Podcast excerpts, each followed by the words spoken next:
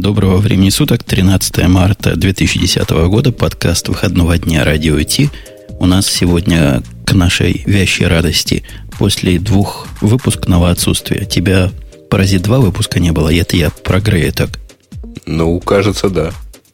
Потому что если бы я говорил не про Грея, а про Маринку, я бы сказал паразитка. Маринка, ты с нами? Конечно, я с вами, да. И Она с нами смеется, и с нас тоже смеется. Ну, как всегда. Да, и с нами еще действительно Умпутон, и, без, и с нами сегодня нет Бобука. Непонятно, где он. Будем надеяться, что где-то в процессе и появится. Есть надежда. Ну, пока мы поддержим это знамя э, во все наши слабые силы. И начнем с тем странных. У меня была сильная проблема, я вам скажу, в преддверии этого шоу выбрать тему каких-нибудь. Вы можете, глядя на тему, видеть мою проблему, потому что угу. в конце я настолько отчаялся, что поставил то, чего не, сделал, то, что я не делаю никогда. Я поставил темы, которые мы в прошлый раз не договорили. То есть полнейшее бестемие. Видимо, народ в мире во всем хай-техническом, как начал 23 февраля праздновать, перешел на 8 марта, и вот до сих пор весь в праздниках. Как у вас в Украине праздники? Закончились-то наконец? Праздники закончились. Но Слава некоторые Богу. сегодня отрабатывали 8 марта, между прочим. Нет, 8 марта мы сегодня не отрабатывали, мы сегодня отрабатывали какой-то из январских праздников. До сих пор? Ну да. Хорошо, хорошо вы по, по, поотдыхали, видимо, в январе. А, кстати, причина объективная, почему мы задержали сегодняшний выпуск, я даже я уверен, что даже ведущий не знает, почему мы подзадержались. Вот вы даже не догадаетесь, от чего. Очень хай-техническая причина, кстати. Роз... Но. Розетка не работала? Подождите, а мы его задержали, да? Ну да, я вам позвонил минут на пять позже, чем обычно. Угу. Я, я даже испугалась. При... Причина очень хай-техническая. Сосед ехал в автомобиле и набирал в это время смс, держа, видимо, руль коленом. В результате заехал на наш, нашу траву. И мальчик мой под моим чутким руководством его выталкивал с этого газона. Вот так вот а вредно набирать смс Я думал, Хорошо, машинка хоть, машинка хоть небольшая какая-то была, не очень тяжелая. Я посмотрел, как бы он грузовик какой-нибудь вытолкнул мой мальчик. Вот такая причина. Не надо смс набирать за рулем. Плохо может закончиться. Плохо, плохо. Ну, ты же знаешь, что это не запрещено никак. Э, Подождите, да. в некоторых это же даже... законодательно запрещено. Я не помню, в каких э, странах. Разговаривать запрещено без hands-free. А вот набирать смс по-моему, никто не догадался включить. В Украине точно не, не запрещает набирать смс читать твиттер. Угу. И писать туда тоже. Зато запрещают явно кино смотреть и всякие прочие такие. Давайте ближе к нашей теме, но опять же, пока я к темам не перешел, особые и отдельная благодарность тем, наверное, трем десяткам отзывчивых слушателей, благодаря которым вот реально мы смогли вещать наши прекрасные голоса в массы. Не говоря уж о наших с тобой, Грей, голосах, но даже Маринкин голос был шанс не донести. А народ подтянулся, помог, и мы теперь вещаемся через новую железку, которая исключительно на совести и кошельке слушателей подкаста Радио Ти. Ну что, молодцы? Молодцы. Да, всем Здорово. спасибо. Здорово, и что отзывчивые, и что так ратуют просто за подкаст и не дают ему умереть. Ну, умереть, пожалуй, это преувеличение, но молодцы. Я просто в каких-то дальних таких нереальных мечтах вижу, что этот процесс будет как-то и самотеком идти без особых требований с нашей стороны, но, опять же, это исключительно, если вам хочется. Не хочется, плюньте. У нас есть еще тема, первая тема про в сторону плюньте.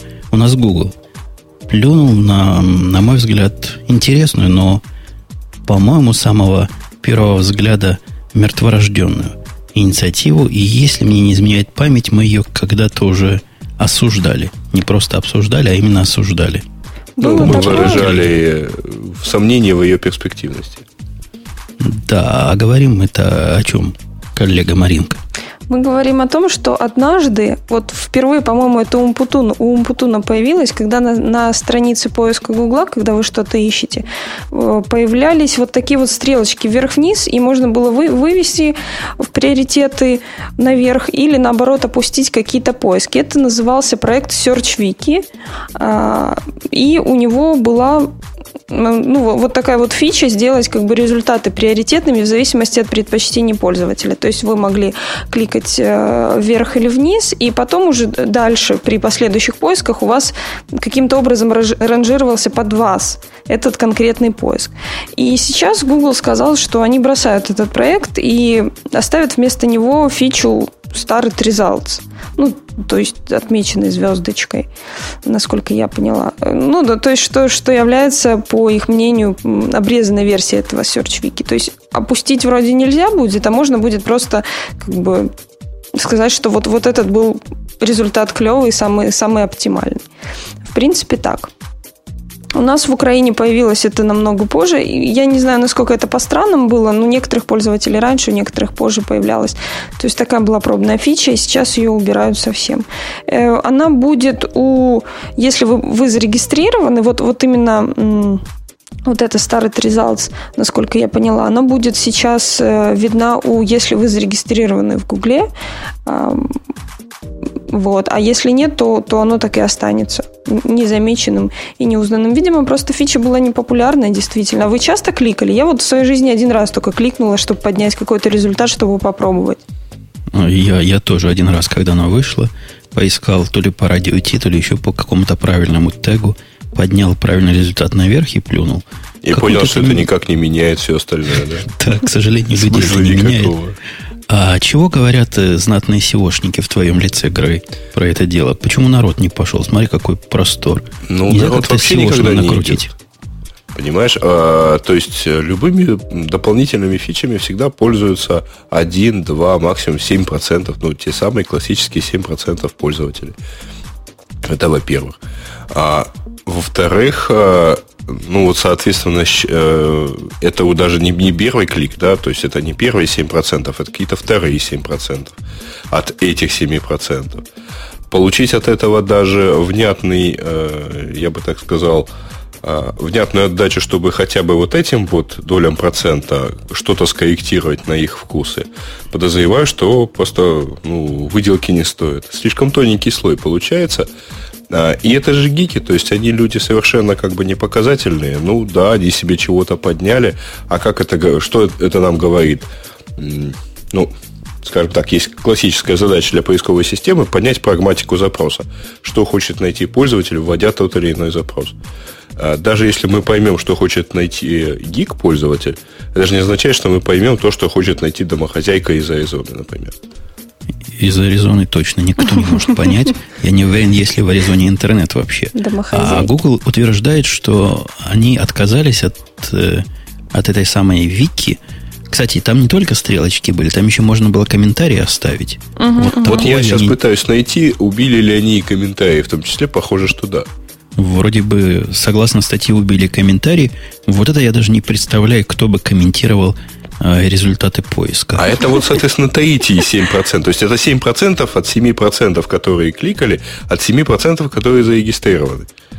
Представляешь, вот насколько бы это хот... мизерное количество народа? Мне бы хотелось посмотреть в глаза этим людям, которые комментируют работу поискового движка. Хотя, скорее всего, они комментировали сами сайты. Мол, кульный сайт, заходите. Таких там много сервисов. Но они, по-моему, тоже все не очень живорожденные. Я, я пробовал ставить, их миллион есть.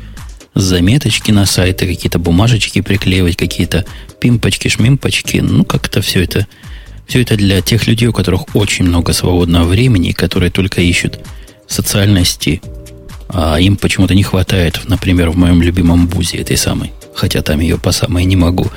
Короче говоря, убрали они это дело, как Маринка правильно сказала, оставили исключительно, не оставили, а ввели, видимо, звездочки. То есть народ, по их мнению, любит маркировать результаты, но не любит более, более осмысленных и сложных телодвижений. Ну чего, правы, не любит, я не люблю, вы не любите. Собственно, сто процентов попадания. Ну, молодцы, э, потому ну, что... На, на фоне, ну, учти, что мы, это мы же гики. Да? А нормальные люди вообще не понимали, наверное, глядя на эту стрелочку, чего от них хотят. Где это что поменяет и, и как. Может, стрелочку вниз нажмешь, зарплата уменьшится, кто знает. Было бы интересно статистику почитать, если, если она есть где-то от, открыта, если Google ее откроет или открыл уже, сколько действительно кликали, сколько оставляли комментариев и какие именно комментарии. Ведь э, правильно он потом сказал, что не объяснялось даже, какие надо оставлять комментарии. Либо поиск ужасный, либо, либо о сайте комментарий. Вот. Было бы такую статистику интересно где-то найти. Ну, отказались и отказались, ладно. Хотя, конечно, идея была богатая. Мне, мне она казалась богатой в том случае, если вот эти стрелочки народ бы нажимал, а Google бы как-то это анализировал и какие-то выводы делал. Ну, Грей правильно говорит. Не очень понятно, какие выводы из этого можно сделать. Это похоже на, на то, как мы могли бы делать выводы на основе комментариев. Мне кажется, очень понятно. Очень понятная и прямая аналогия. 80% людей, я к следующей теме перехожу, считают доступ в сеть неотъемлемым и э, рожденным, то есть от рождения положенным правом каждого человека. Это, конечно, смешная тема. Нет, а, что, а, не, тема не, не согласны с этим? То есть, замечательно. А что дальше? А дальше Конституция. В Конституции все права прописаны. Право на отдых, право на труд, право на выпивку, право на еду, на... Теперь будет еще одно право. На право на... На Не, ну вот э, всем же понятно, что да, безусловно, право на отдых или на что-то там еще есть, но это не означает автоматического подписания, там, например, заявления на отпуск у вышестоящего руководства. Так, тогда, когда ты его приносишь. То есть, ну, будет ли да. означать право на интернет автоматическое заключение с тобой договора любым подходящим провайдером, и что в таком случае делать с, э, с теми провайдерами, которые не норовят отключить а мне абонента кажется, от интернета, например, на основе того, что он много кажется, качает. Что здесь немножко другое. Сейчас э, вот в России особенно остро стоит эта проблема, когда в областях э, провайдеры отказываются, ну, в Украине тоже такое есть, отказываются проводить, например, интернет в частные дома мы не проведем вам, потому что нам невыгодно проводить конкретно ваш дом интернет. У нас тут вот сеть и, и так есть, а ваш один дом несчастный, пусть он стоит как, как хотите, так и, и делайте. А так они могут сказать, нет, ребята, вы обязаны, ну, у нас есть право на, на интернет. Не-не-не, извини, что значит мы обязаны? Вы обязаны.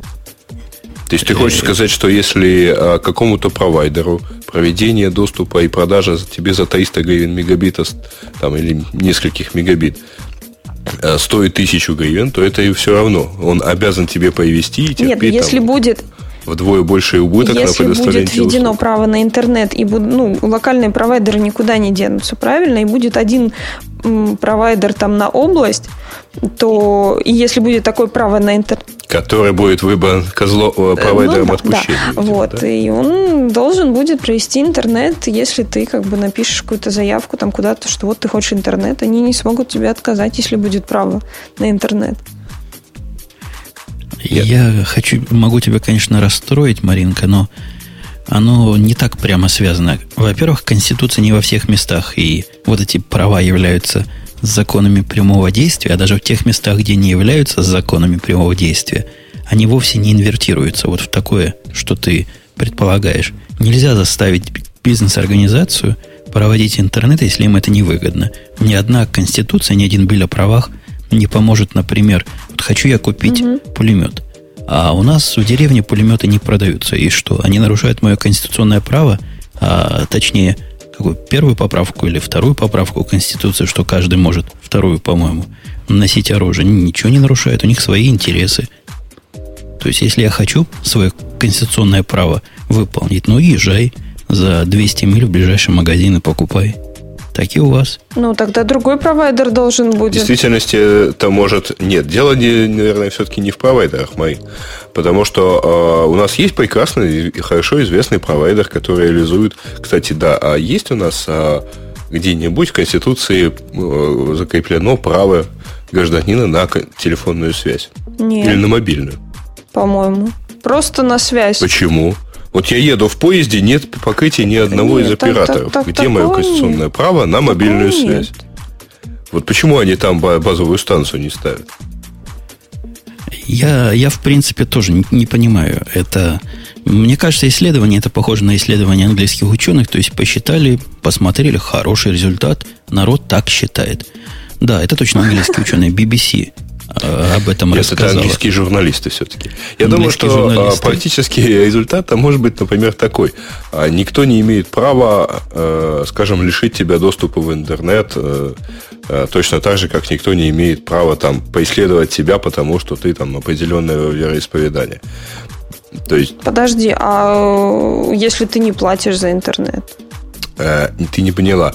Никто не имеет права, а, например, отказать тебе в доступе в интернет, если ты пришел, а, оплачиваешь это дело там установленным образом, а, и никто не может сказать, нет, ты, ты знаешь, ты вот Вася Пупки какой-то там кривой с рожей, и не продадим мы тебе интернет. Тебе не надо ходить в интернет. Да, ну вот, наверное, такое Да-да, я, я тоже в эту сторону как раз думаю. Может быть, одним из следствий, если вдруг такое право э, концептуальное низкоуровневое примут, например, судам запретят, но не смогут суды в виде наказания лишать человека интернета. Хотя Нет, свобода... наоборот, как раз наоборот, они это смогут сделать. А, поскольку у тебя же, ну, никто не отменяет право да, на свободу передвижения, но при этом суды могут за, на осуждать на заключение. Могут. Но я предлагаю пойти дальше и признать лишение интернета нестандартным и издевательским наказанием. Да, да, да, 10 лет без права выхода в интернет. Ну, кстати, о чем в Америке такое было? Митника насколько сам сажали с, без а, права подходить к компьютеру, по-моему. Или как его там формулировали? Ну, примерно так и формулировали. У нас, кстати, следующая тема, я пытался ее затянуть. Я пытался как мог, потому что без Бобука говорить о том, что порносайтам не выделяют, вот никак не выделяют доменную зону, просто даже смешно. Главный специалист по, с одной стороны, порносайтам, с другой стороны, по соответствующим доменным зонам не с нами. Придется без них. Маринка, а как ты переживешь, что XXX, X, три раза X, 3H, три раза. 3H не выделяется никак. Спокойно ли ты спишь от этого? Я не могу от этого спать спокойно, потому что если бы выделялось, я бы была спокойна за школы, например. Может быть. Хотя, мне кажется, это в любом случае не решит э, проблему того, что порносайты же смогут регистрироваться и в других доменных зонах спокойно и беспрепятственно. И то, что очень многие поборники хотят всю, простите, порнуху запихнуть в XXX, они этого физически не смогут сделать, потому что те же порнодельцы будут знать, что эту доменную зону блокируют там везде, где только можно, потому что ее начнут блокировать там в госучреждениях, там, ну и, и, и так далее. Им это будет просто невыгодно, с одной стороны. А с какой может быть выгодно, Грей? Да, понятия не имею. Я, честно говоря, наслаждаюсь вот этим вот стилем написания. Срамные ресурсы, это, конечно, the best. Спасибо автору статьи на Компьюленте. Блокировать, оказывается, пошлятину станет намного легче. Я не понимаю, почему легче блокировать а, какой-то определенный домен первого уровня, потому что, вообще говоря, до сих пор блокировать эти ресурсы, ну, в общем, особого труда и, и не очень составлял. В чем да. проблема заблокировать-то? А для ресурсов, мне кажется, это большое дело, Маринка. Ты представляешь, у тебя ресурс, например, как это называется, пойду поохочусь .xxx. И сразу желание зайти туда возникает. То есть, на кого охотятся, что делать с результатами охоты – и так далее. И, и вообще, кто, кто ну, кого да, делает с этими результатами охоты. Много интересных вопросов и возможностей в именах сразу открывается. И я как раз поборников XX понимаю. А, ну, заблокировать мне тоже кажется смехотворным. И сейчас особой проблемы нет. Блокирую, не хочу. Я, я за. Надо выделить им эту самую Красную улицу, пусть у них будет фонари вдоль этой улицы, и пусть там проявляют свою фантазию как могут, и я бы даже еще какой-нибудь каталог организовал, чтобы их зря не искать. Правильно. Но, но надо, надо уточнить, что вот корпорация, которая занимается присвоением имен и номеров, она же не отказала им полностью, она отложила принятие решения на ориентировочно 70 дней. И вроде, вроде бы как уже несколько раз им отказывали в этом, но вот, вот категоричного нет, пока, пока нет еще. Поэтому мы будем надеяться, я думаю. Нет, ну, на самом деле, давайте разделим э, новость вообще-то на две. Потому что, во-первых, безусловно, есть такая э, вещь, как э, то, что, ну, с одной стороны, есть желание их загнать э, в резервацию какую-то, да, в отдельный э, спецпоемник, как да, индейцы. или как его тут еще, да, спецпоемником даже назвали. Где они такие термины вытаскивают? А, и большой вопрос, насколько а, любой ICANN имеет право а, взять конкретного там владельца сайта и сказать, ты знаешь, вот тебе этот домен не нужен, вот тебе другой, и живи только с ним. Какое у него право, так сказать, вообще распоряжаться судьбой домена после его регистрации? А, а мне не кажется, Грей, я вот тебя перебил, прости, что это в эту сторону. Это не в сторону загонения их туда, а это примерно как домен biz. То есть это такой специальный элитный э, домен первого уровня, за который ты платишь какие-то сумасшедшие деньги, и быть там в твоей среде это почетно.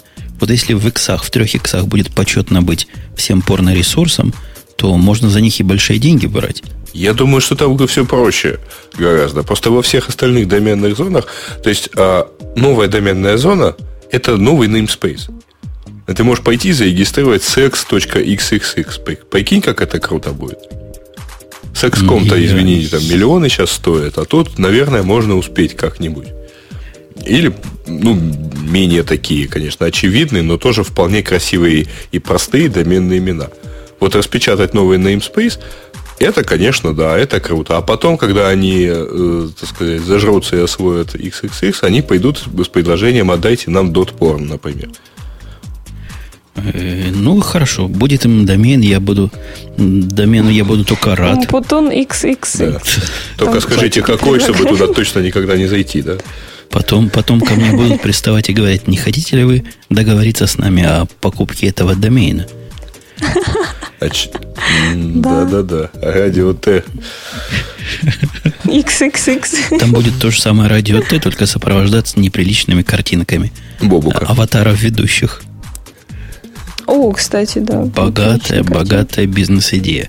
Тема о том, что PyPy 1.2 вышел, который ускоряет, по мнению некоторых, в разы выполнение программ на питоне, мы перенесем до прихода Бобука, если он придет. Ну, я так понимаю, что там сравнивается с C-Python, то есть выполнение C-кода. Не-не, выполнение стандартного Python, вот того, который из коробки, с Python, который угу. написан на Python. Но там дело не в том, что он написан, хотя я обещал про это не говорить, а в том, что там добавлена JIT Just-in-Time компиляция. Это, это как бы отдельная интересная тема, и, и, и да, интересная, но отдельная. Ну, тут, а, наверное, все-таки Бобукс, э, он наверняка его пальцами пощупал, и, наверное, стоило бы его спросить на эту тему. Да-да, я всегда к PyPy относился с неким предубеждением. Мне он казался второй производный на третьей производной. Ну, может быть, ошибался. Э, F-Secure посчитал хакерские атаки и пришел к странному выводу.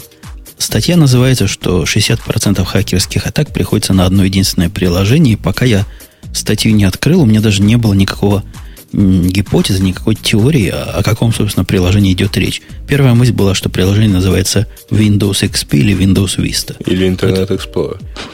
Э, нет, даже на Internet Explorer я не стал вот так хулить. А оказалось еще хуже. Да, речь идет об Adobe Reader, то есть э, вот том самом замечательном продукте, родном для чтения, я так понимаю, что именно для чтения имеется в виду, да, для чтения PDF-ов.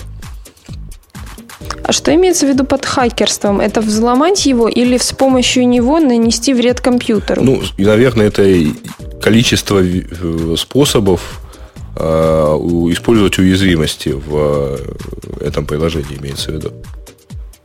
Я тоже Может, думаю, количество вирусов. Видимо, речь идет о специально подготовленных PDF, которые могут производить неконтролируемые действия. А не, не о том, что вы атакуете по открытым портам, собственно, сам Adobe Reader. Я, Я думаю, не... что он, в общем-то, почти и не слушает ничего, чтобы там его можно было атаковать таким образом, нет? Так кто его знает. Они сейчас все такие наглые, все пытаются лезть в интернет по каждой ерунде. И этот Adobe Reader тоже после установки на Windows 7 сказал, не хотите ли вы поучаствовать в анонимном сборе статистики использования. Причем по умолчанию стояло «да, хочу». Отключил, нечего лазить, куда не надо. Но все равно он ломится время от времени в интернет, чего-то там сообщает, чем-то там обменивается. Э, а Но, тем не менее, вот э, очень интересно, что статистику эту, ну, исследование это провела финская компания F-Secure, которая является известной по своему антивирусному программному обеспечению. Не возникает никогда ни у кого такого вот, э, такой мысли о том, что ну, то, то, что они цифры не, не совсем правдивые, что они специально нагоняют какой-то страх, особенно антивирусники сейчас очень сильно вот так активировались, нагоняют страх, э, что вот все, вот уязвимость просто, вы себе можете представить, 61% именно то ПО, которое сейчас пользуют практически все, PDF-ки-то читают как бы все. Как говорят на вражьем языке, generally speaking, я с тобой согласен. То есть, да, действительно, глядя на отчет антивирусных компаний, иногда приходит такая мысль в голову, но не на этот отчет. Этот отчет какой-то наоборот против антивирусных компаний. Они тебе, собственно, говорят, дружок, убери нафиг Acrobat Explorer, Acrobat Reader, поставь какую-нибудь более нормальную альтернативу, у тебя станет все хорошо. Они сами себе подрубают сук, на котором висят. Да не, ребят, вы слишком много смысла видите за довольно простой деятельностью компании. Значит, э, у подобных компаний, как вообще у любых э, компаний, предоставляющих услуги, там, ну вот, во-первых, массовым пользователям, во-вторых, там, крутящиеся в каком-то там вот таком виде, э, у них скапливается какая-то статистика по поводу, вот в частности, наверное, того, что вот за первые два месяца 2010 года было там, зафиксировано 900 атак, и из них столько-то пришлось на то-то, столько-то пришлось на то-то. С этой информацией можно, конечно, ничего не делать, использовать ее в своих внутренних случаях. А можно подготовить красивый отчет, то есть посчитать быстренько статистику, подготовить отчет, опубликовать. И это же, извиняюсь, пиар. Угу. Вот мы про них говорим. Говорим, что это F-Secure, финская компания, известная своим антивирусным ПО. Я бы в жизни не пошел смотреть, что у них там за антивирусное ПО. Вот.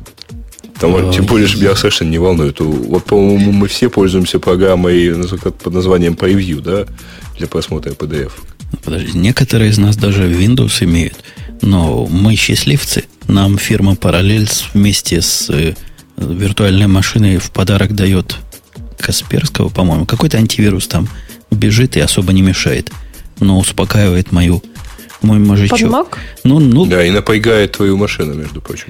Да как-то не особо напрягает. Вот что, за что ему плюс. По сравнению с Norton антивирусом, которым я пользовался годами, это просто невидимая какая-то фиговина. Сидит тебе, там тихонечко бежит, и особо много процессора не отъедает. Умеют наши делать, может, она ничего не делает, я не знаю, может, я весь завирусованный. А, кстати, вы слыхали, говорят, в Windows есть свой собственный антивирус какой-то. Надо как-то найти его поставить. Да, Microsoft раздавала, по-моему, некоторое время назад начала раздавать свой бесплатный антивирус. А он как-то не для всех, то есть нельзя человеку с улицы прийти и куда-нибудь кликнуть и поставить. Да можно, по-моему. Я просто эти новости пропускал мимо ушей, а так вообще-то должно быть. Ну, как-то ты не следишь за своей безопасностью. Ну, нельзя же так. Да, не, не ставлю Windows 7, а потом на нее антивирусы. Пети на тебе Везет, нет. Можешь не ставить. А, не, я тут а, давеча покрутил один ноутбук и попробую попользоваться недолгое время в определенных целях Windows 7. Но пока первый опыт у меня не очень. Вот нам в чатике дают ссылочку на Security Essential, это называется. И, mm-hmm. судя по всему, всякий может бесплатно на сайте Microsoft скачать. Интересно, не будет ли они с Касперским драться за один и тот же ресурс? Или надо одного или другого только оставлять? Вот а ты потом знает, еще Макафи поставь. У меня, у меня другой есть бесплатный. Микро, или тренд микро называется. Так что могу целых три поставить. То есть он платный, но у меня он есть такая большая корпоративная лицензия. Есть такая у нас разухабистая тема о новых IDE. О, Очень да. любопытная тема. Я так внимательно посмотрел этот 8 или 9 минутный ролик. Но оставим, оставим до Бобуковского прихода. Там есть над чем Посмеяться. поизмываться. Твиттер начал следить за ссылками, утверждает интернет, но нет. Интернет, но нет. То есть без интернета, но нет. Нет, типа интернет на ну, как короче, интересно. интернетные штучки это называется. Да-да. Ну, и, и чего он утверждает? Куда начал Твиттер следить и почему он раньше за этим не следил? А, ну, во-первых, э, следит он э, за ссылками, которые используются в, во внутренних, в Direct Messenger. И суть заключается в том, что часть ссылок через специальный такой вот сайт, как это назвали, сайт-роутер, значит, под названием, так, как бы так почитать, tvt.tl. Короче, это такой собственный их э, редиректор, который, вообще говоря, отдельно не работает. И они, как я понимаю, просто подменяют часть ссылок для того, чтобы анализировать, а куда же они ведут. То есть вот этот э, роутер Э, ходит и смотрит, а куда же это все дело приводит. Но связано... Ну, интересная штука. Но конечно. связано это было с тем, что якобы прокатилась очередная фишинговая атака, и э, рассылались сообщения людям с ссылками, нажимая на которые можно было ну, попасть на какие-то вредноносные страницы. Или, э, ну вот, вот как во ВКонтакте одно время, да и сейчас, наверное, оно есть, а, когда тебе постилась ссылка или писалась от чьего-то чужого имени э, ссылка, и э, ты на нее кликал, и там что-то а, взламывался твой аккаунт. Точно так же можно было взломать аккаунт Твиттера, когда ты кликал там по ссылке по какой-то, которую тебе кто-то якобы присылал. И в связи с этим они начали следить за ссылками вот через, вот как правильно Грей сказал, через специальный сайт, сайт роутер, tvt.tl. Погодите, а вот я на этом месте хочу немножко гиковости добавить. А, собственно, как это происходит? Меня интересует, меня интересует вот какой вопрос. Я нахожусь, например, на сайте Твиттера. И mm-hmm. клик на какую-то ссылку может передать какую-то важную информацию о чем? О моей сессии, о, о, что, собственно, мне они кажется, передают на сторонние сайты. Мне кажется, что это не, таки, не так, а просто вот ты переходишь по ссылке, и тебя, например, просят ввести еще раз твой пароль. Или mm-hmm. сказать еще раз алло чего-нибудь, так или иначе а, зарешая доступ к своему аккаунту. Да, ну вот эти как... Ну, в этом случае это не совсем взлом. Ну, это фишинг взломом, да, это, это фишинг классический. И, видимо, действительно Твиттеру защищаться, если нельзя из него извлечь информацию по, по каким-то параметрам из активной сессии куда-то в наружу, то им чинить-то и нечего. Но единственный способ действительно не допускать таких безобразников, таких охальников, вот они не допускают. А они ссылки и раньше укорачивали. То есть всегда ссылки проходили через что-то. Так Нет, вот, ссылки они... проходили обычно через внешние сервисы типа Bitly. Ну, если помнишь, самый первый был тайный URL, а потом они включили официальным Bitly.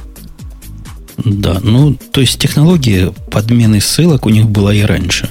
Теперь да. они просто эти ссылки преданализируют перед подменой или после подмены, уж я не знаю где. Я, честно говоря, не понимаю другого. А, а почему используют ли они? А если не, не используют, то почему? А, такие вещи, которые используют, например, ну вот мы же в Safari получаем, например, сообщение, если заходим на какой-нибудь фишинговый сайт, явно фишинговый.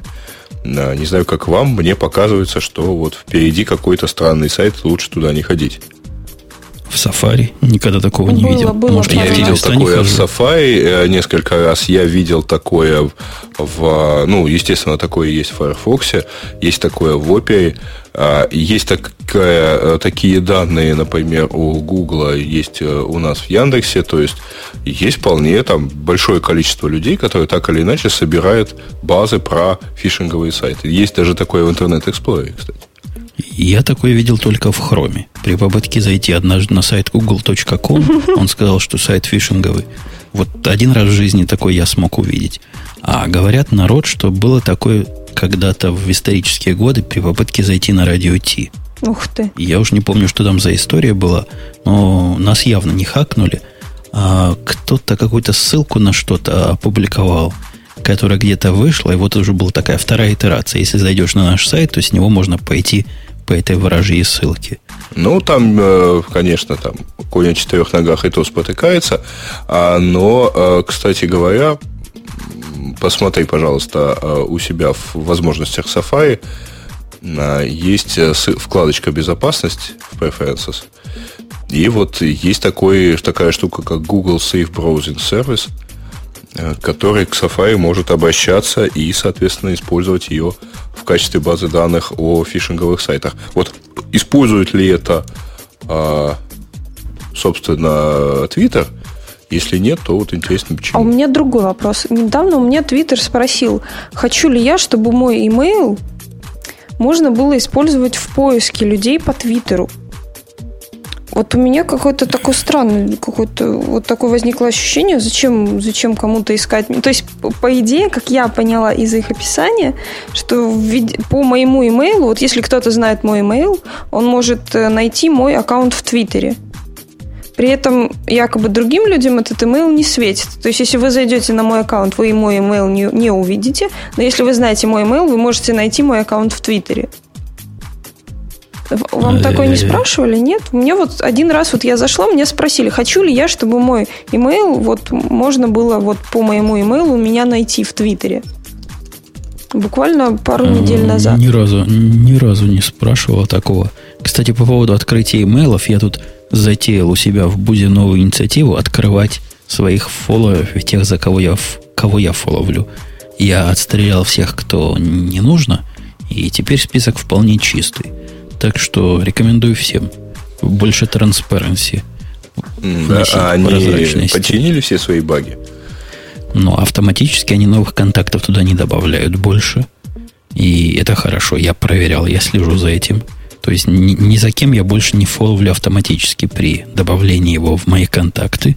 А те, за, за кем я слежу, именно те, за кем я слежу, они просто люди, с которыми я когда-то случайно переписывался, и хочу скрыть их контакты в тайне покрытые мраком. Именно что покрытые мраком. Как и судьба всяких багов, которые там до сих пор были в большом количестве. Ну вот э, в чатике народ говорит, что Twitter не использует это, хотя я кинул туда ссылочку про открытое API вот этого сервиса Google Safe Browsing. То есть, в принципе, зная URL, можно отправить запрос и получить ответ. Это вот хороший сайт или нет. А вопрос только в том, чтобы резолвить эти ссылочки. То есть, вот э, когда в Twitter поступает твит или э, Direct Message с урлом, который ведет через какой-то другой директор, его же надо, так сказать, отрезолвить и уже итоговый э, сообщать. У нас целый есть такой под, э, подраздел тем, которые, наверное, все под, под тенью скрытой выхода iPad, который выхода нет, тема есть, а iPad начали предпродавать вчера. Пред, да, предзаказать кстати, его можно. А, кстати, у них, э, судя по статистике, 120 тысяч э, предзаказов уже за сутки. Ну, в общем, немало, не, не я бы сказал. А вы уже предзаказали? Я, я нет. А я все еще думаю. Я как-то не могу понять, какой... Мне надо два. Вот я весь разрываюсь, какой первый заказать. То ли для себя, то ли для жены.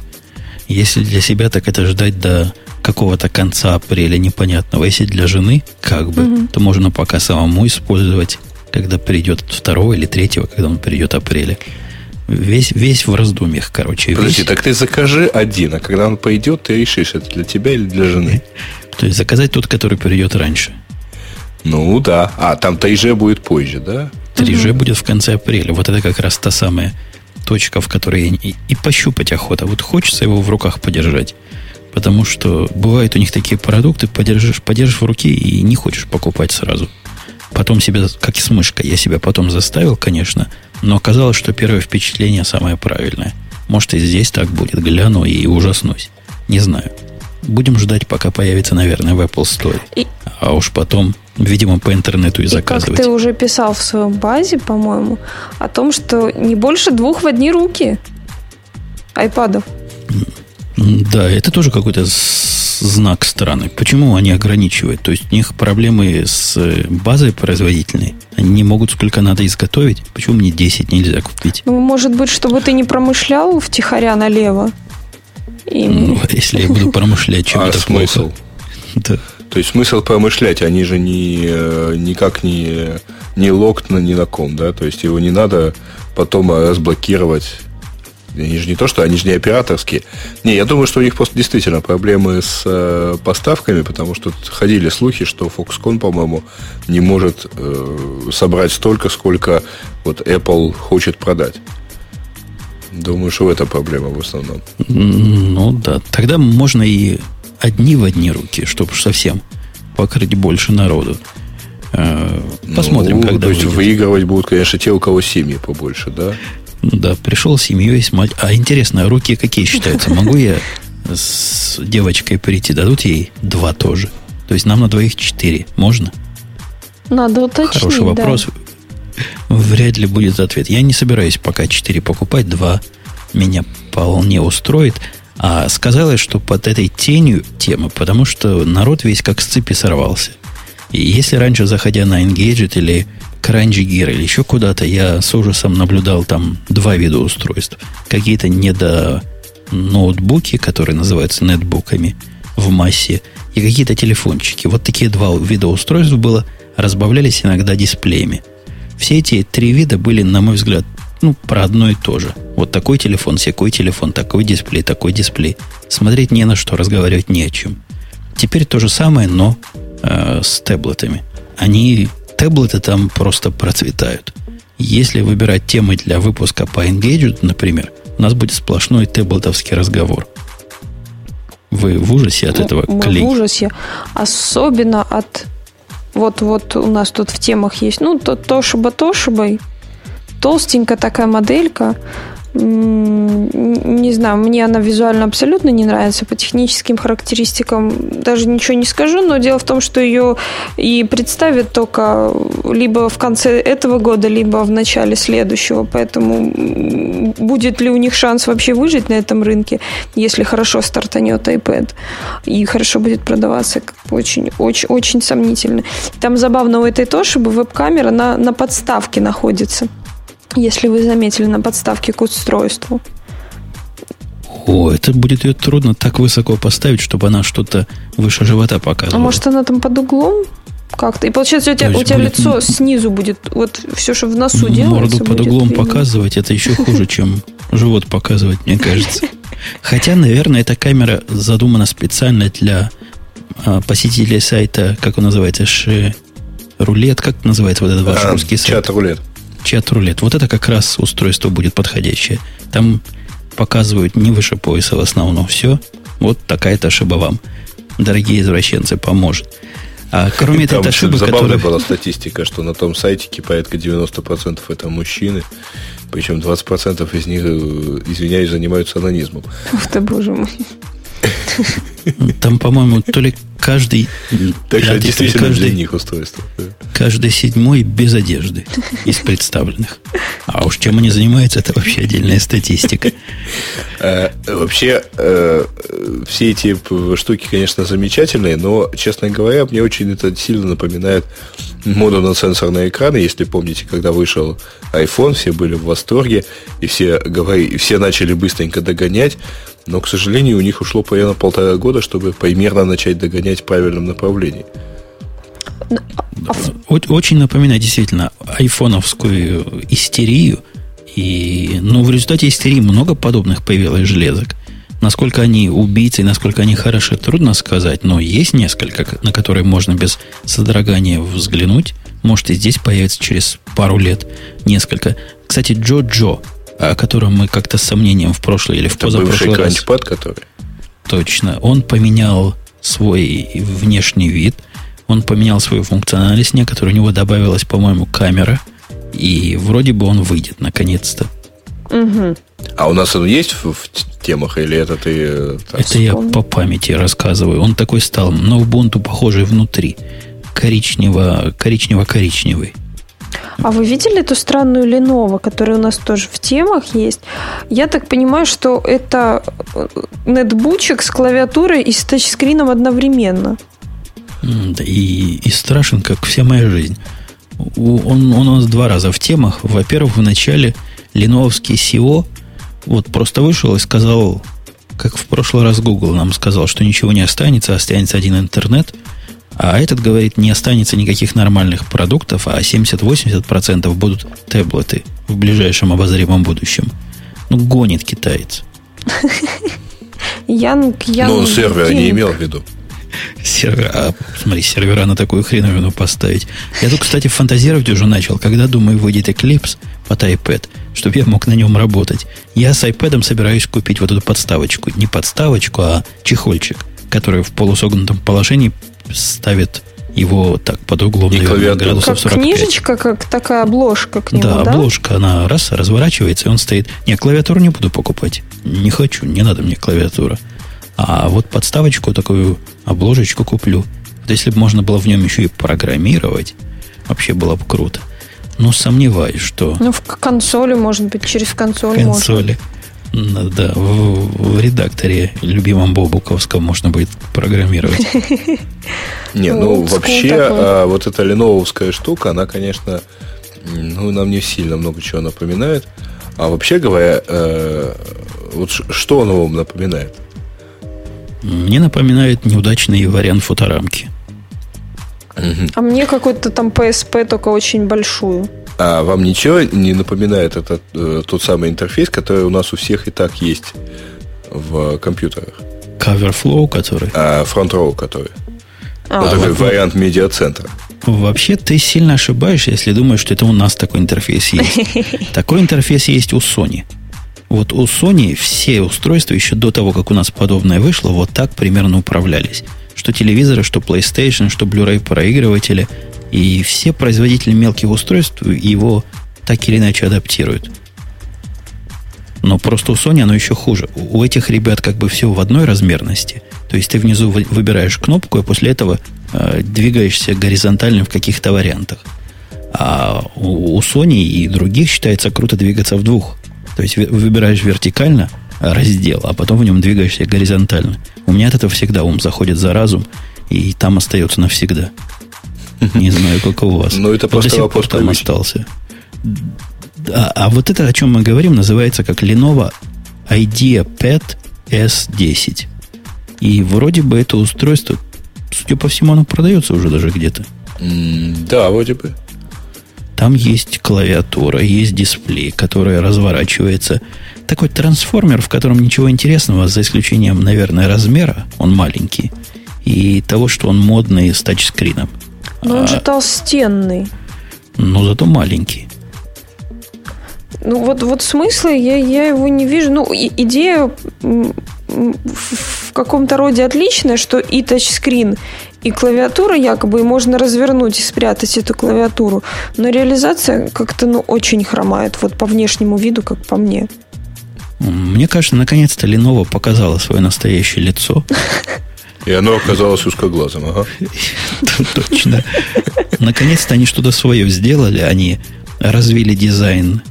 Кто, кто был раньше? IBM был? Это IBM, IBM. было раньше. Это Нет, был в IBM. действительности у Lenovo а, есть там, например, серия IdeaPad U, которая мне даже вот немножко понравилась. Я, в общем, рассказывал про него. Он мне так это а, он, у него замечательная встроенная фича, он может из скрытого раздела на жестком диске туда бэкапиться и оттуда восстанавливаться. Я три раза пользовался возможностью сброса на фабричной установке. Ну, вот, Это- спасибо это Windows самое Vista. главное в глюковом устройстве. Не, ну вот на это, когда глядишь, сразу видно его действительно узкоглазость. Ну, кто из нормальных людей вот такое странное нечто купит, я не знаю, но если вдруг купите, расскажите, как вы мучитесь с этим замечательным устройством. Про батарейскую, про батарейскую жизнь чего тут говорят? Как-то не особо она, по-моему, впечатляет. Совсем никак. 12. Ну, классическая нетбуковская жизнь. Да, не iPad. Не iPad ни разу. Ладно, это все мелочи по сравнению с главной крутой темой, которую я второй раз уже хотел вставить, но в прошлый раз она была как-то не подтверждена. А теперь все. Теперь всякий человек может летать за 86 тысяч долларов. Летай не хочу, абсолютно безопасно и практически даром. Ну, меньше 100 тысяч. Речь идет о том, что, наконец, вроде как выходит в промышленное производство и коммерческую продажу такой набор из двух э, реактивных двигателей, к которому можно пристегнуться действительно вполне нормальному человеку и полететь. При этом он будет э, лететь, вот, по всей видимости, в- Строго вверх. Не, непонятно, как он будет лететь. Ну да, подозреваю, что сначала надо типа подняться, потом управляешь там двумя джойстиками, летишь. только не очень понятно, а куда летишь и с какой скоростью. Летишь, наверное, по ветру.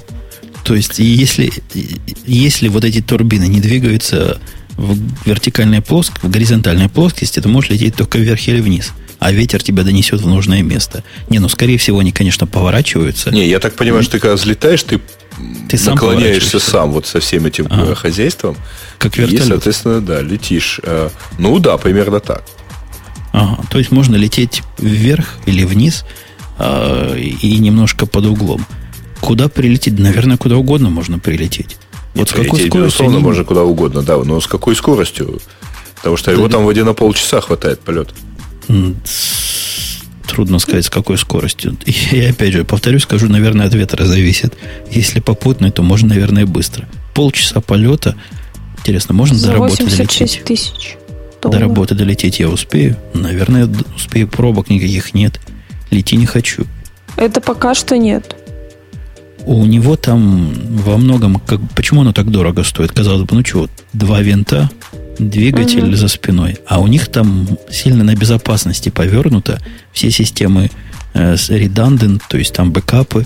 И даже если вроде бы один винт поломается, птица залетит, например, то долетите как-то на втором. Да, подождите, вот я зашел тут читать статью еще прошлого года про то, что вот про то, как его тестируют и так далее.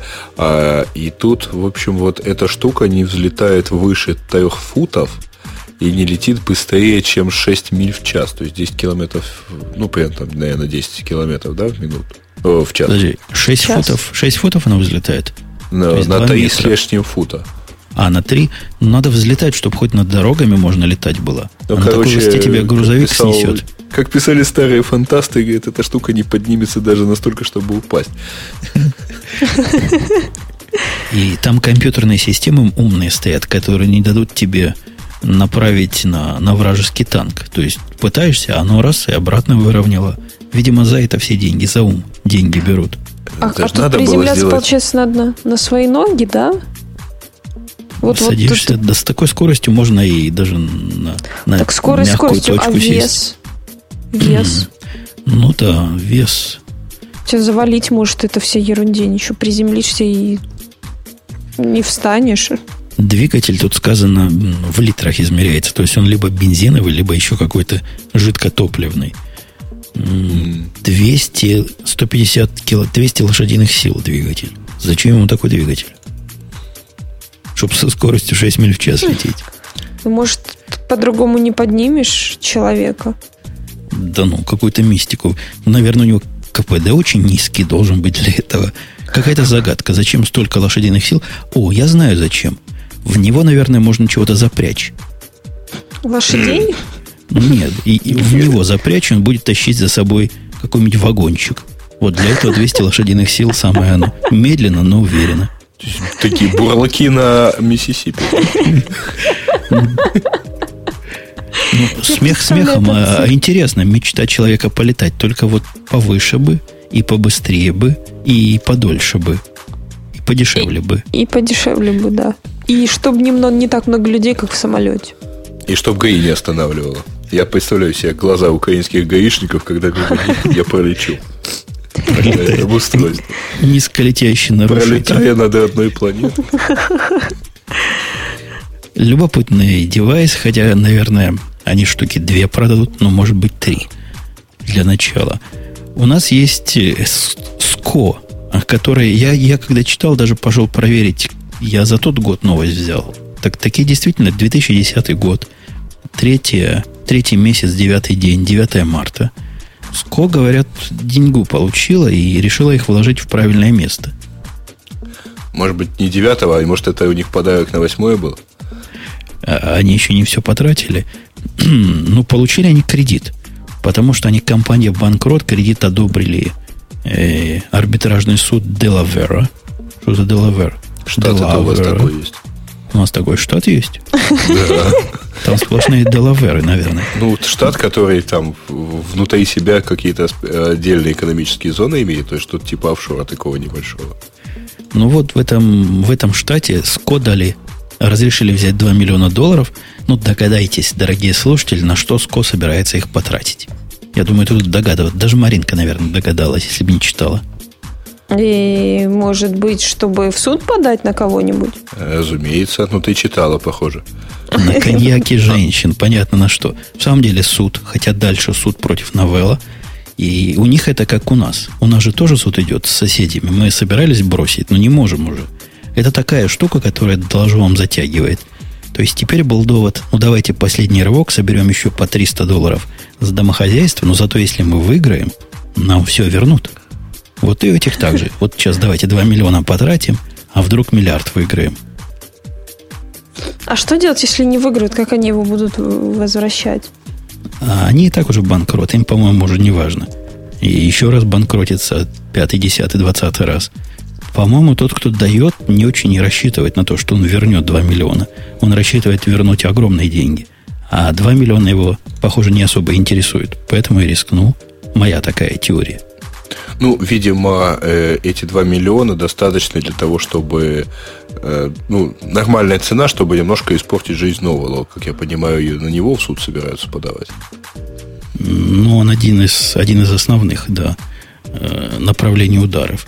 Но вдруг с Новелом получится, там есть еще на кого. Там Red Hat есть, IBM есть, есть много мест денежных. Вряд ли получится. Но уже сколько пробовали, но уже банкротились и, и отскакивали но все равно. Ну вот если бы все бы так думали, адвокаты бы Америки померли с голоду уже. Слава богу, что, э, так сказать, твои дикие взгляды не приводят к вымиранию достаточно перспективной отрасли. Адвокаты, я вам скажу, могли бы записывать подкасты покруче нас с вами. Я с одним общался, у него по часам оплата. И видно, человек специально тренировался для того, чтобы говорить долго, длинно, и его невозможно остановить. Он, ху, Грей, он хуже тебя. Тебя, говорят, нельзя остановить. А адвокат вообще, это просто сливай воду. Я и... знаю, я, я это прекрасно понимаю, потому что когда я, собственно, был оптимизатором, у меня оплата была почасовая. Тоже говорил много и долго. Пойми, да. Э, к следующей теме подходя, у нас есть, да, наверное, можно и без Бобука поговорить на очень человеческую тему, почему Linux still sucks. Почему он полнейший отстой. Мы про нее еще не говорили или уже говорили? Не, не говорили. Мы говорили про C++. C++. А, C++ SAX. Я помню, саксы сплошные были. Слушайте, а теперь... какое-то новое, новое влияние, потому что я буквально там, вот, час назад, заводя официальный наш чатик во френдфиде, э, увидел запись в Твиттере от э, Джейми Заводный, это один из разработчиков Yahoo, про то, что вот до сих пор действительно Linux still sucks. На ну, десктопе особенно. Статья обсуждалась, наверное, неделю-две назад. Была, мы ее нашли на ZDNet, но была она практически везде. Написал человек с э, сложным именем, еще более сложная фамилия, поэтому мы кредиты ему не дадим. А привел он доводы с его точки зрения, почему же именно Linux такой полнейший и неповторимый отстой. Маринка, какой там у них довод самый главный? Самый главный довод это то, что там нет поддержки, no gaming support, в общем, игры не поддерживают, но это, по-моему, фигня полнейшая. Под Linux сейчас кучу игрушек есть. Uh-huh. А если какой-то и нет, то кучу эмуляторов, которые Да-да-да. позволяют играть в эти игрушки. Куча возможностей с помощью сопли и такой-то матери все-таки их запустить. Ну, ты же понимаешь, что это не массовое решение, и э, пользователь, узнав, что ему придется так или иначе там трахаться с системой, чтобы что-то запустить то, что он хочет, э, ну вот, э, мягко говоря, скажет, дайте свой Windows 7. А, ну, подождите, о чем они вообще говорят? Пункт называется No Gaming Support. И утверждают, я бы понял, если бы они сказали No Games на Linux. Это понятный довод, потому что геймсов действительно не так, чтобы особо много. А они говорят, что нет саппорта. Это про что? Им DirectX какого-то там особо не хватает или а, еще чем-то? Вполне может быть, кстати говоря, потому что, э, скажем так, не раз и не два я Э, сталкивался с тем, что там э, в Linux именно вот вопросы видео специфического какого-нибудь или я знаю, там, зависящего от какого-то крутой видеокарты, они, мягко говоря, вот именно игровые функции, ну, как-то не, не приветствуют. То есть, может, видео можно редактировать, а вот какие-то специфические игровые вещи не хотят.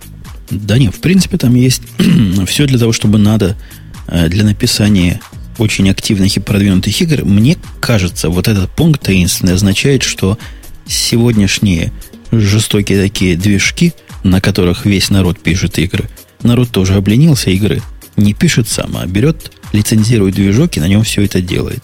Так вот, эти самые движки из-за низкого, низкой требовательности и малого количества пользователей Linux на десктопе просто не существует в варианте для Linux.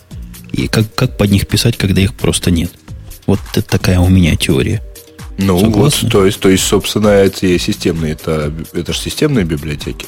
Не-не-не, это не системные. Какая-нибудь там, э, я не помню их название, Electronic Art, по-моему, они уже закрылись, выпускает свой движок, на котором пишут 10 видов разных игр, которые выглядят иначе все, но все под одним и тем же э, могучим энджином сидят. Так вот его нету под Linux. Ну, например, такая моя теория. Я ну, не правильно, знаю, что то есть, есть надо вложиться. Нет, я подозреваю, что там и более низкоуровневых там наработок под Linux нету. Э, ну, примерно, наверное, так же. В общем, под Mac тоже как-то не все с этим делом благополучно. Под Mac самая главная игрушка играет, и это главное. Кроме CNC ничего больше под Mac быть не должно, и больше практически нет. Э, почти нету или очень мал поддержка OEM саппорт. Но они, короче, говорят чего? Они говорят, что не поставляется он практически никогда с новыми компьютерами. Ну вот с Делами вроде бы как начал потихоньку, но в очень маленьких количествах. Но действительно не поставляются ведь. Ну да, действительно. Придя в магазин, найти там на витрине компьютер. Дайте мне, да, с Linux. Нет, там есть один. Вот в этом магазине, который, ой, как он называется, раньше CompUSA назывался, сейчас как-то по-другому, там есть один, на котором Суси бежит. Но, правда, она в состоянии в, в поломанном грубе сидит и не загружается. Вот все, все остальные работают, а это не загружается. Я ей специально пытался чего-то сделать. Не, нельзя. Там есть два варианта. Один с USI, я не помню, как этот нетбук называется, а второй с виндами погаными. Так вот, с виндами рядом стоит, а с USI лежит. Это, конечно, обидно. В других местах найти такое надо особо постараться. Ну, действительно, правы авторы. Нету практически саппорта со стороны ОЕМов. И в финале это Linux, скорее это его беда, чем вина. Не, ну это бы не то, что беда, это, это, скажем, вытекает, наверное, из самой распределенной вот этой системы, а, поскольку просто нету, наверное, если есть Microsoft и есть там некий могучий отдел по работе там, или департамент по работе с вендорами, с ОМ и так далее, и есть а, кому следить, работать, продвигать, проталкивать и так далее, то Linux меньше само, просто само по себе, и подозреваю, что даже если со всех компаний собрать тех или иных специалистов, которые как-то связаны с работой с этими поставщиками, вряд ли они перекроют по количеству вот этот самый департамент у Microsoft. Что странно для меня, вот на уровне... Там дальше идут действительно серьезные, простите, проблемы. Но важнее, оказывается, для пользователей, что нет поддержки iPod. И это, ясное дело, вина Linux. Кто виноват, кроме Linux? Я думаю, это Linus Torvald отдельно и конкретно виноват в том, что нет поддержки iPod. Да. Ну, это странное, это в общем-то, пожелание. А, а Зачем человеку с iPod Linux? Я не понимаю. Но. Что подразумевается, что на iPod нельзя Linux? Ну, вот в чем? Не, подразумевается, Или что, что iPod нельзя подключить к Linux? Да не, подразумевается, что гнусная фирма Apple не выпустила iTunes для Linux. И ясное дело, Linux сакс из-за этого. Логика ну, просто железная. Да. Что-то они так плохо себя ведут. Провтыкали реально, что, что компания Apple не выпустила iTunes под этот самый. Да, тут, тут можно, есть за что ругать iPod, есть за что ругать Apple. И, и действительно, разная степень релевантности этой ругани, но почему за это можно ругать Linux, ума не приложу. Но это вот такой Нет, взгляд сверху э, для дело пользователя. в том, что это же в статье написано те э, распространенные как бы, мнения, из-за которых человек останавливается перед тем, чтобы поставить себе Linux. Mm-hmm. То есть вот этот вот автор, э, Адриан Кингсли Хьюгс какой-то, что-то в этом роде. А, он же пишет, что он, в принципе, провел не, некоторый опрос, и вот что вот основное из этого опроса вышло. Вот перед чем люди останавливаются, вот перед какими проблемами, когда решают э, ставить Linux, ну, использовать его или не использовать. Я думаю, что здесь просто проще. Почему это дело вылезло? У очень многих действительно есть iPod, и это, скажем, вот человек пришел, а ему надо не, не просто пойти скачать у Apple э, iTunes, да, или не просто подключить, как в Mac, этот самый iTunes, а ему надо вот как-то так или иначе побегать, там, попрыгать с, с этим бубном, э, и найти то там, там, безусловно, это есть, э, насколько я понимаю, мультимедиа э, плееры, мультимедиа программы в Linux, которые умеют, просто вот его поставил, и он из коробки это дело умеет. Но их же тоже найти надо. Слушайте, а да. в этом смысле macOS полнейший буквально отстой и адский отстой, потому что он весьма э, ограни... Э, ограничен в проигрывании W, э, ну, виндовсовских файлов видео. Ага, да, да. Не, но их тоже можно поставить. Ну, можно, но из коробки ограничен. Все а зачем тебе виндовсовские файлы? А зачем тебе iPod? на Linux. А, ну, вот, кстати говоря, в новой Ubuntu будет же поддержка, встроенная поддержка iPod. Ну, тут зависит от того, чего, собственно, пользователь ожидает. Я думаю, вот тот пользователь, который жалуется в имейлах, ожидает конкретно и неповторимо iTunes. Но вот следующий пункт действительно серьезен. Говорят, no migration tool. И речь идет не migration с одной версии на другую. Здесь более-менее, в некоторых дистрибутивах более-менее нормально. Если дистрибутив солидный, если как-то заботится, хотя тоже не без проблем. Но мигрейшена нет, например, с любимой, с любимой винды или с ненавистного X, как-то нельзя мигрировать народу широким массам на Ubuntu. А как бы они мигрировали? Вот меня интересует, чтобы, чтобы что? Ну, чтобы, смотри, на, на том же компьютере ты запускаешь другую операционную, а у тебя все такие же папочки, все такое же, и все, и все так же выглядит. Же... Я думаю, все задача в том, выглядит. чтобы в Home у тебя э, было все то, что у тебя, например, есть там папки документы, э, настройки браузера и так далее, чтобы они все э, Те взяли и скопировали. Да. А, правда, я не помню так, таких особых настроек для Windows или для Mac OS X. Совершенно не помню. А вот для Linux как раз кто-то где-то что-то такое пытался сделать. Какой-то из дистрибутивов пробовал сказать, давайте я схожу к вам на Windows и оттуда что-то вытащу. Не помню, Ubuntu, к сожалению, Ubuntu, кто это был. Ubuntu это умеет делать, но тоже с той или иной степенью успешности. Не, ну понятное дело, что с переход с одной операционной системы на другую особой вам миграции умной не предложит. Ну никак. Ну, то есть, какая-то ограниченная, может, и будет, но мне кажется, ожидать перехода с Windows на OS X, чтобы все было как раньше, э, я по меньшей думаю, мере наивно. Вот это... Э, не, понятно, что не стоит это ожидать. Я думаю, что вот этот Migration Tool, iPod Support и так далее, это ожидание не тем, как начинать пользоваться Linux, а как перейти на него с Windows. То есть для того, чтобы пользователи переходили с Windows, Windows может не предлагать людям а, средства для перехода с Linux. А вот Linux, как сильно отстающей системе по популярности, надо заботиться о том, чтобы к ним было легко перейти. Ну, грубо говоря, mm-hmm. возможность сходить в какое-то место и скачать там всю свою папку там My Documents, разложить ее в, в Home и так далее. Я бы наоборот это в плюс Linux поставил. В плюс поставил бы, ну, нельзя про Linux говорить, что мы, как дети малые. Например, Ubuntu. В плюс бы поставил то, что переход с Ubuntu минус первой версии на Ubuntu текущей версии, как правило, не калечит ничего. И можно перейти. А вы помните, да, переход с XP на Windows 7? Такого просто нет. Нет. Так что мы тут наоборот хвалу Linux поем. Ну, или давайте Ubuntu, или Федоре. погнобить еще, потому что мне не удалось на... У нас есть отдельно выделенный ноутбук в компании, который служит для показа презентации. Ну, то есть мы, он тщательно настроен, и, и там стоит Vista. Я попробовал его проапгрейдить на Windows 7. Он мне сказал, во-первых, вот удалите, пожалуйста, все фирменные утилитки HP, А во-вторых, я все равно не проапгрейдю, потому что вот это, вот это, вот это и вот это. В общем, я как остался как дурак без утилиток HP и с Windows Vista все равно.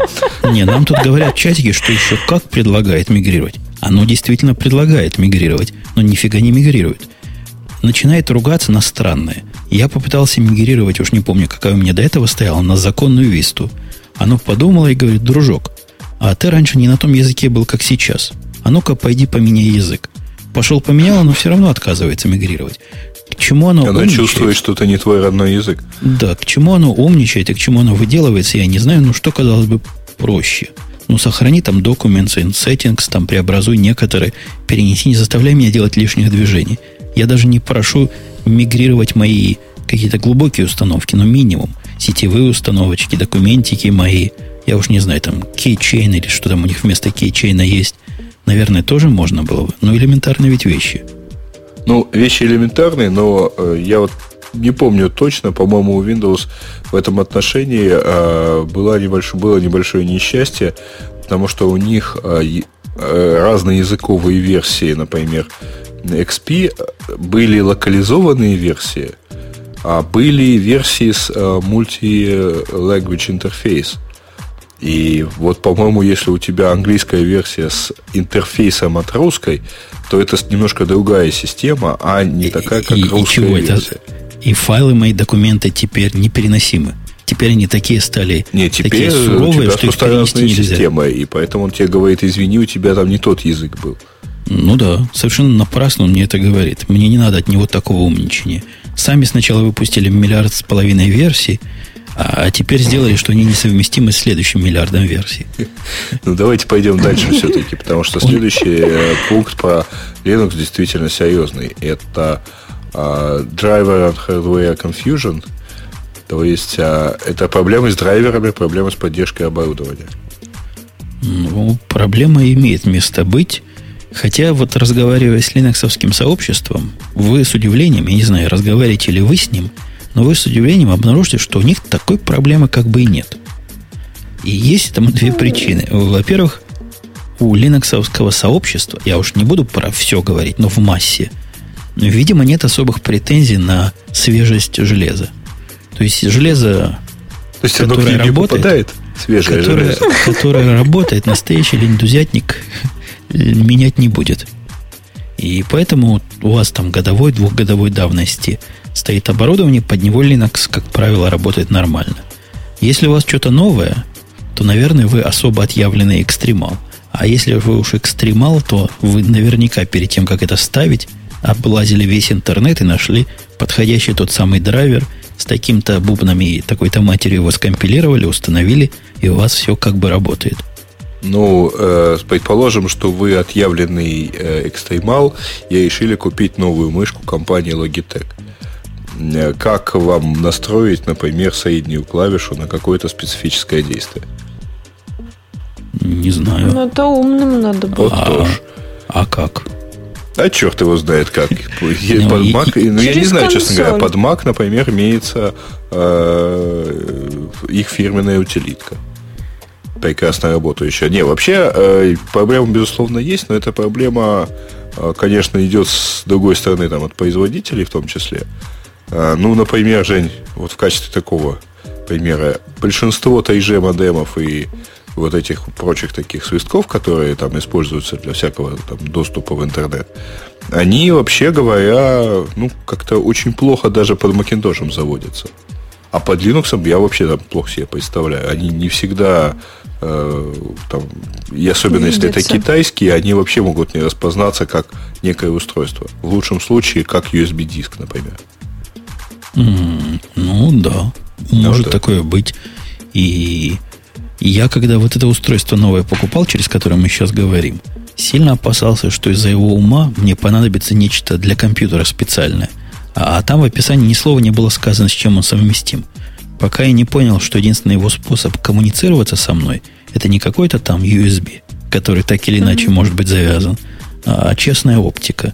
То есть вот это правильный подход к железкам – во что угодно воткни, и будет работать. Кто умеет оптику, конечно, дослинг понимать.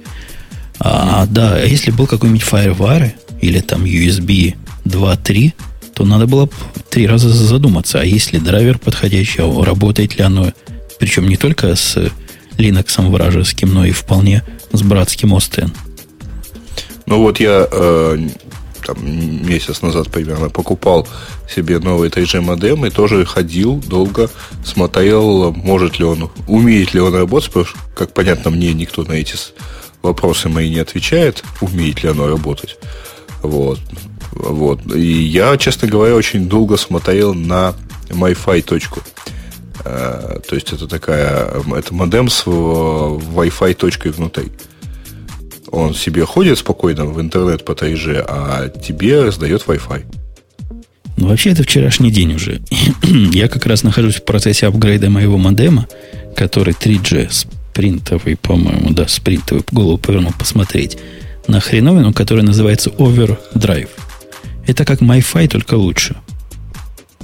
А, То есть он... он а что он с... лучше делает-то? Ну, у него с одной стороны и 3, 3G, и 4G, и всякие какие угодно G. А, а с ну, этой стороны Wi-Fi. Да, такой, такой продвинутый вариант Wi-Fi. Просто Не, есть же шьотовское яйцо, например. Вот оно у меня как раз лежит передо мной. Которое одним боком ходит э, в WiMAX, йота э, в Москве, который, например, есть, а другим раздает тебе честный Wi-Fi. Кстати, это еще один вариант для а, уменьшения цены вашего iPad. Если у вас такие яйца повсюду накиданы, я, например, собираюсь вот этот овердрайв в машину куда-нибудь засунуть, и чтобы он там всегда работал, питание подключить к нему стационарное, и буду везде с собой возить Wi-Fi, свою собственную точку. Тогда мне и 3G в машине не надо. Слушай, а тут еще круче есть, потому что в ютовском яйце есть аккумулятор, который до 5 часов может жить. Ну, зачем есть... мне аккумулятор, если я ну, вот я, например, его заряжу, когда поеду в Москву, выйду в Домодедово из аэропорта, сяду в такси и поеду с, уже со своим интернетом. Ну вот если его таскать за собой, то все-таки, наверное, все, лучше вот тот, который весит, по-моему, 50 грамм, он весит внутри. Слушай, оно iPad. меньше, э, это яйцо, оно меньше по размерам, чем, как оно называется, ну там, чем, чем предыдущее поколение плосковой мышки. Точнее, не меньше, а точно такое же. Ну, все равно не забыть, надо его вытащить. А я вечно забывал в машине, я оставлял GPS. А вот так я буду вот эту штуку оставлять, а потом бояться, что разбили и вытащили злые хакеры, которые знают, как оно выглядит. Следующим доводом они говорят, что нету технического саппорта. Ну, короче говоря, они говорят, что есть бесплатный, но он отстойный. Правильно я сформулировал? Ну, в общем...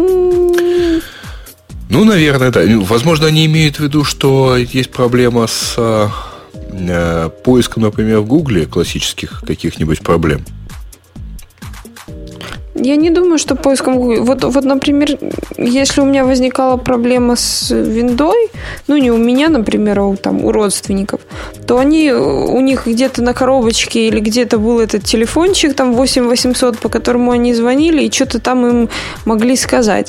А если у меня будет проблема с Linux, ну, куда? Кто куда звонить будет? Никто никуда не позвонит. Так не надо звонить. С Linux у нас даже, у меня был один, есть один перебежчик в Linux, э, который пытается для своего ребенка на Ubuntu компьютер собрать старый.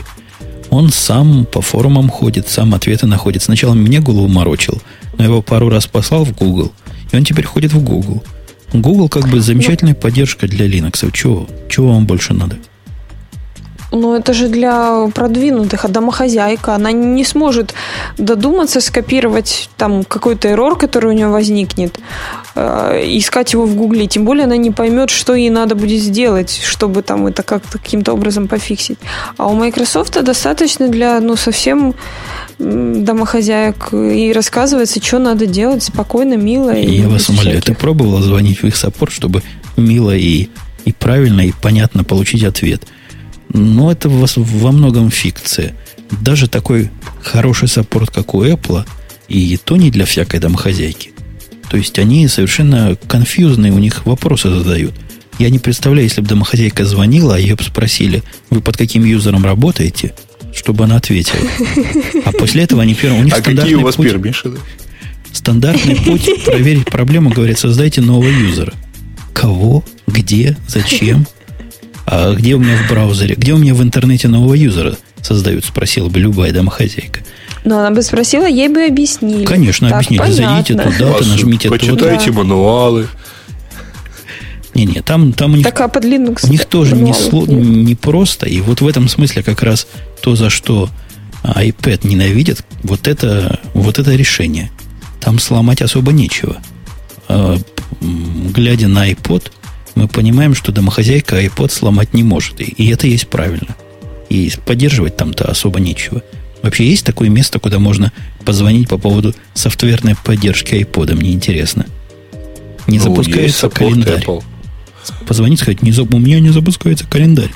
Я думаю, у них там один ответ. Нажмите среднюю клавишу, вот эту единственную клавишу. Нет. А это не важно. Главное, чтобы такой ответ дали, потому что э, пользователь Нет, это первый не ответ знает. дадут. Первый ответ дадут выключите и включите. Ну, ну а как хорошо. выключите и включите? Это же как раз и есть. Вот способ включения и выключения. Держать эти две клавиши. После того, как ты это узнал, ты умеешь универсально решать любую проблему. Ребят, Убил, но этот ответ тоже должен кто-то дать, его не все знают. Ну да, надо автоответчик, который этот ответ сразу говорит, а потом отключается. И все вспомнила IT Crowd, да? Да-да-да, he tried to turn it on and off again. Да-да-да, нет, а в действительности тут, ну, я, в принципе, согласен, потому что такого техсаппорта а, как-то сама система плохо предназначена для этого.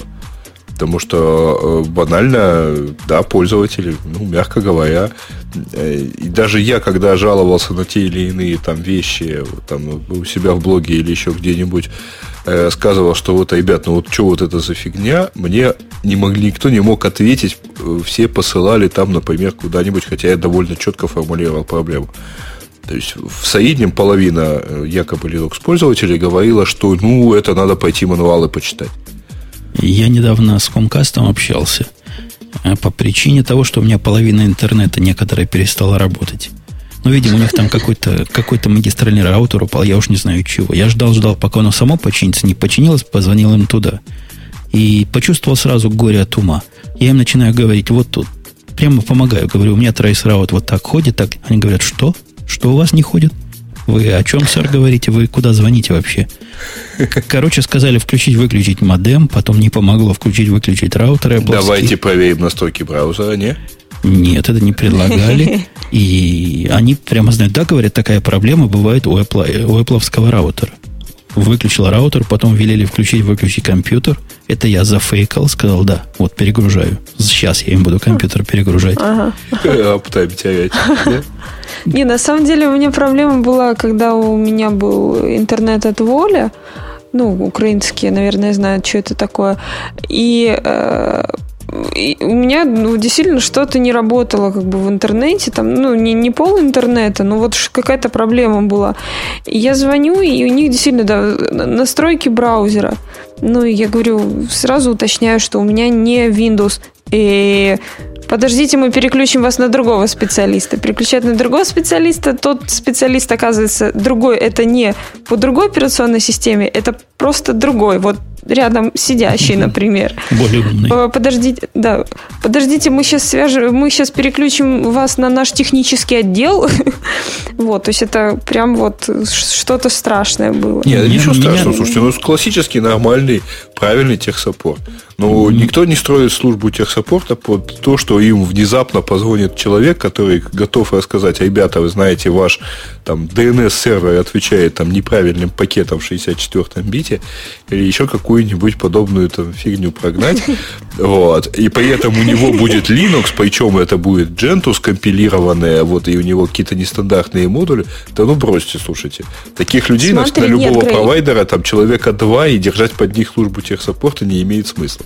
Но... Э, дело в том, что вот конкретно этот оператор, он э, для того, чтобы установить интернет дома, он должен был сам приехать и сам ввести какие-то свои пароли и свои настройки. Ну, то, что они долбались, как бы не понимали, где что вводить э, на другой операционке, это полбеды.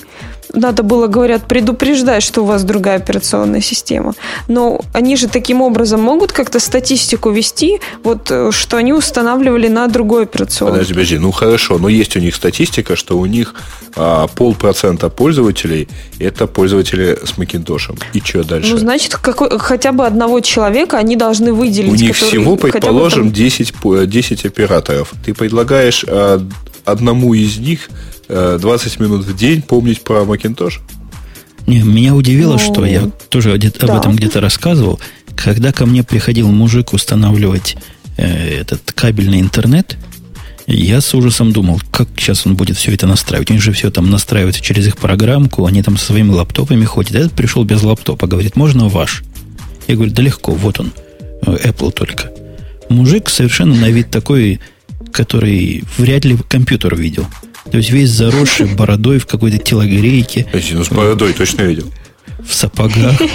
Взял, открыл лаптоп, полез прямо в сеттинг, запоменял IP, все умеет делать. Все умеют делать, причем явно был, ну, просто установщик с улицы. Их явно это мучает. Во всяком случае, наших установщиков, они от слова Apple не балдеют.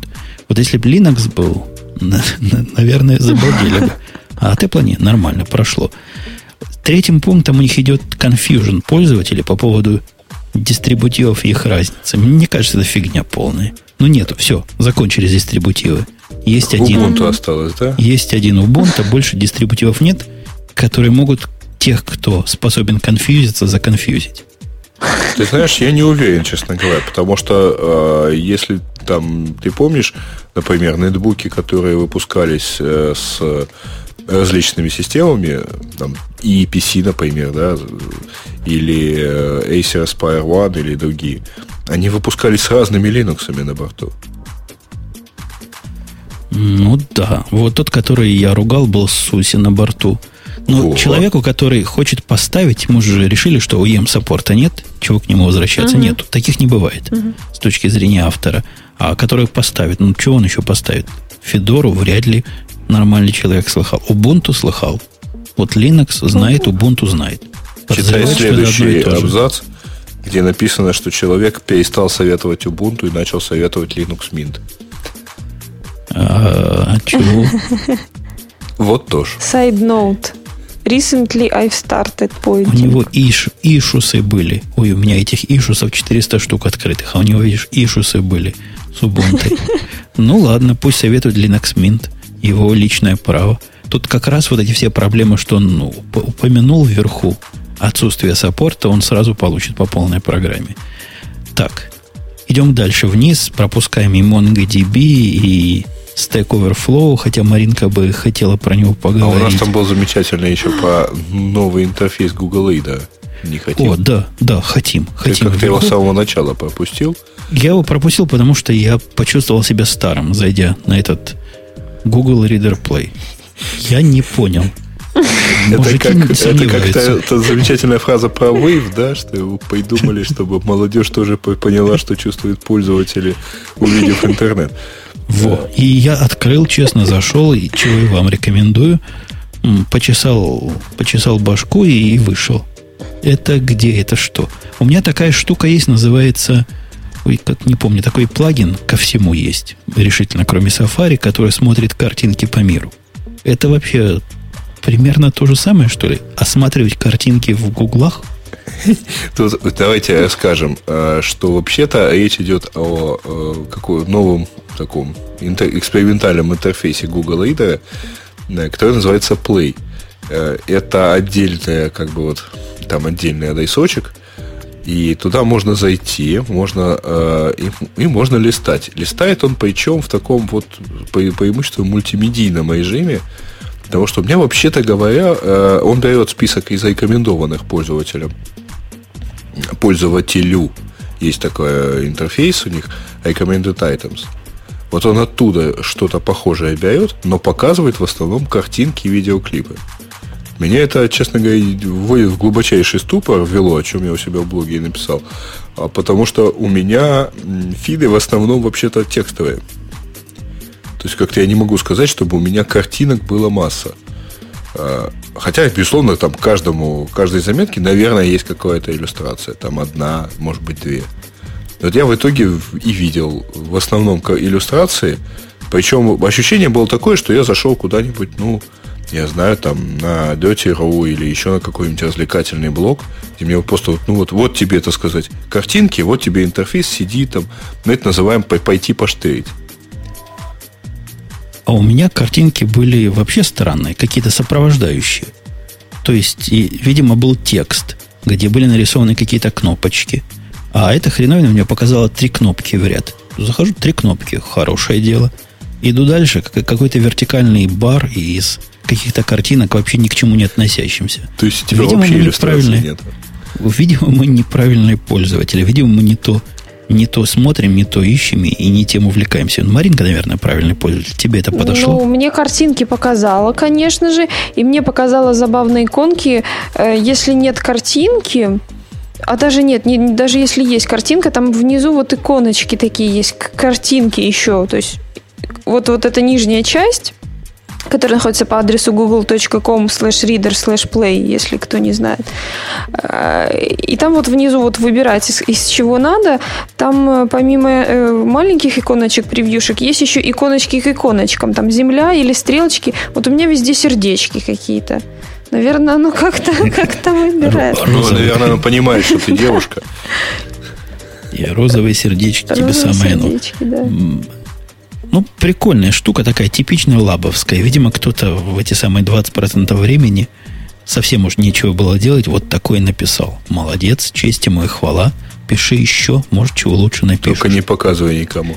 Нет, честно говоря, я уже потом пошел почитал, что это, оказывается, штука для мобильных э, устройств или там, для планшетов и так далее – я совершенно не понимаю, почему эта штука для планшетов, потому что я не смог прочитать там ни одного текста. У меня браузер упал из-за него. Это не для тех, кто тексты читает. Это для тех, кто на них смотрит.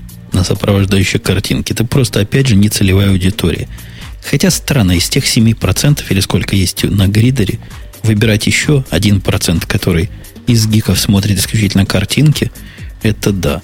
Хотя есть один use case, когда я смотрю картинки. Вот когда я выбираю темы для Engaged, там из Engaged, там такое количество всякого бреда, что читать невозможно. А нужно просматривать картинки. Вот если бы можно было для исключительно Engaged вот эту хреновину навострить, может быть, я вот так быстренько и обходил бы. Потому что листает гридер Engaged крайне медленно. Вот такой специальный модуль для Engaged, я его так назову.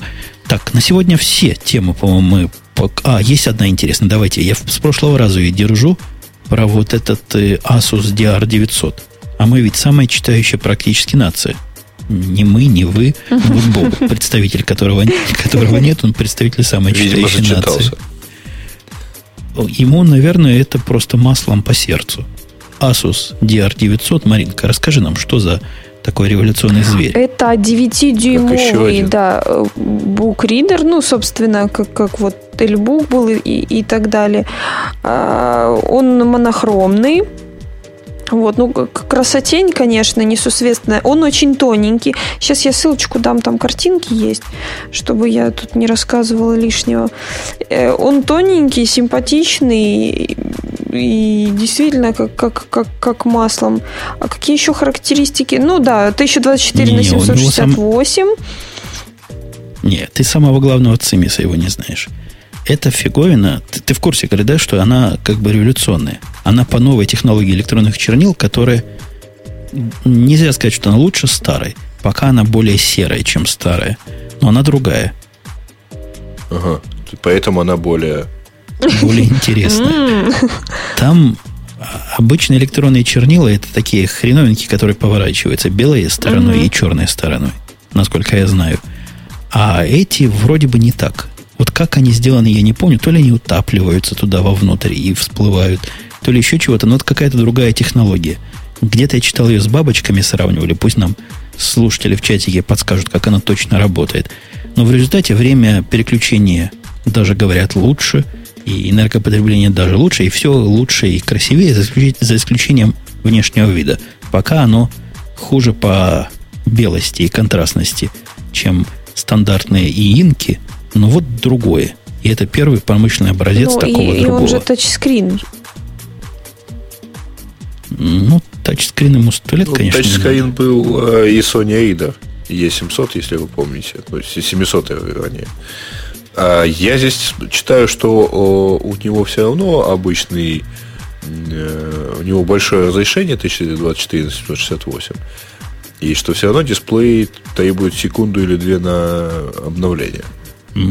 Может, я его с кем другим путаю, но я помню точно, что вот такой бабочковый какой-то другой вышел. Э, может, не 900 может, я и путаю. Да, и тачскрин тут такой себе тачскрин, потому что они э, пишут, что они пытались на поняли, что на него надо нажимать сильно. Сильно и, и резко. Ну вот еще одно устройство. Сколько стоит? Никто не видит. Будем брать. Нет, здесь ничего не написано на тему того, сколько оно стоит. Но, честно говоря, я скорее предпочту, наверное, Kindle DX. А я предпочту я, iPad. Я, я, я. Как бы... Не, я iPad тоже iPad. предпочту, безусловно. Но если уж а... говорить про e-инки. Для инков у меня есть валяющийся в ящике 505, 505, по-моему. И как-то как не пользуется он моей популярностью. Уж а, я, знаю, а я много читаю, честно говоря, на нем. А, удобно, mm знаете ли. Я согласен, я тоже много читал, пока не стал читать на, не поверите, айфоне. Ох ты, боже. Так что назад в семью. Ну все, на этом основная наша часть наших тем закончена. У нас есть, наверное, какое-то количество user-generated тем. Да-да-да, тем user-generated есть. Ставр сообщает о том, что бить будут не виноватых, а тех, кого проще найти. Это к решению, что российские провайдеры будут отвечать за пиратский трафик перед законом. А если точнее, это будут, предлагаются такие антипиратские поправки в Гражданский кодекс российский о том, что интернет-провайдеры так или иначе ответственны за действия абонентов, которые э, занимаются распространением контрафактных продуктов.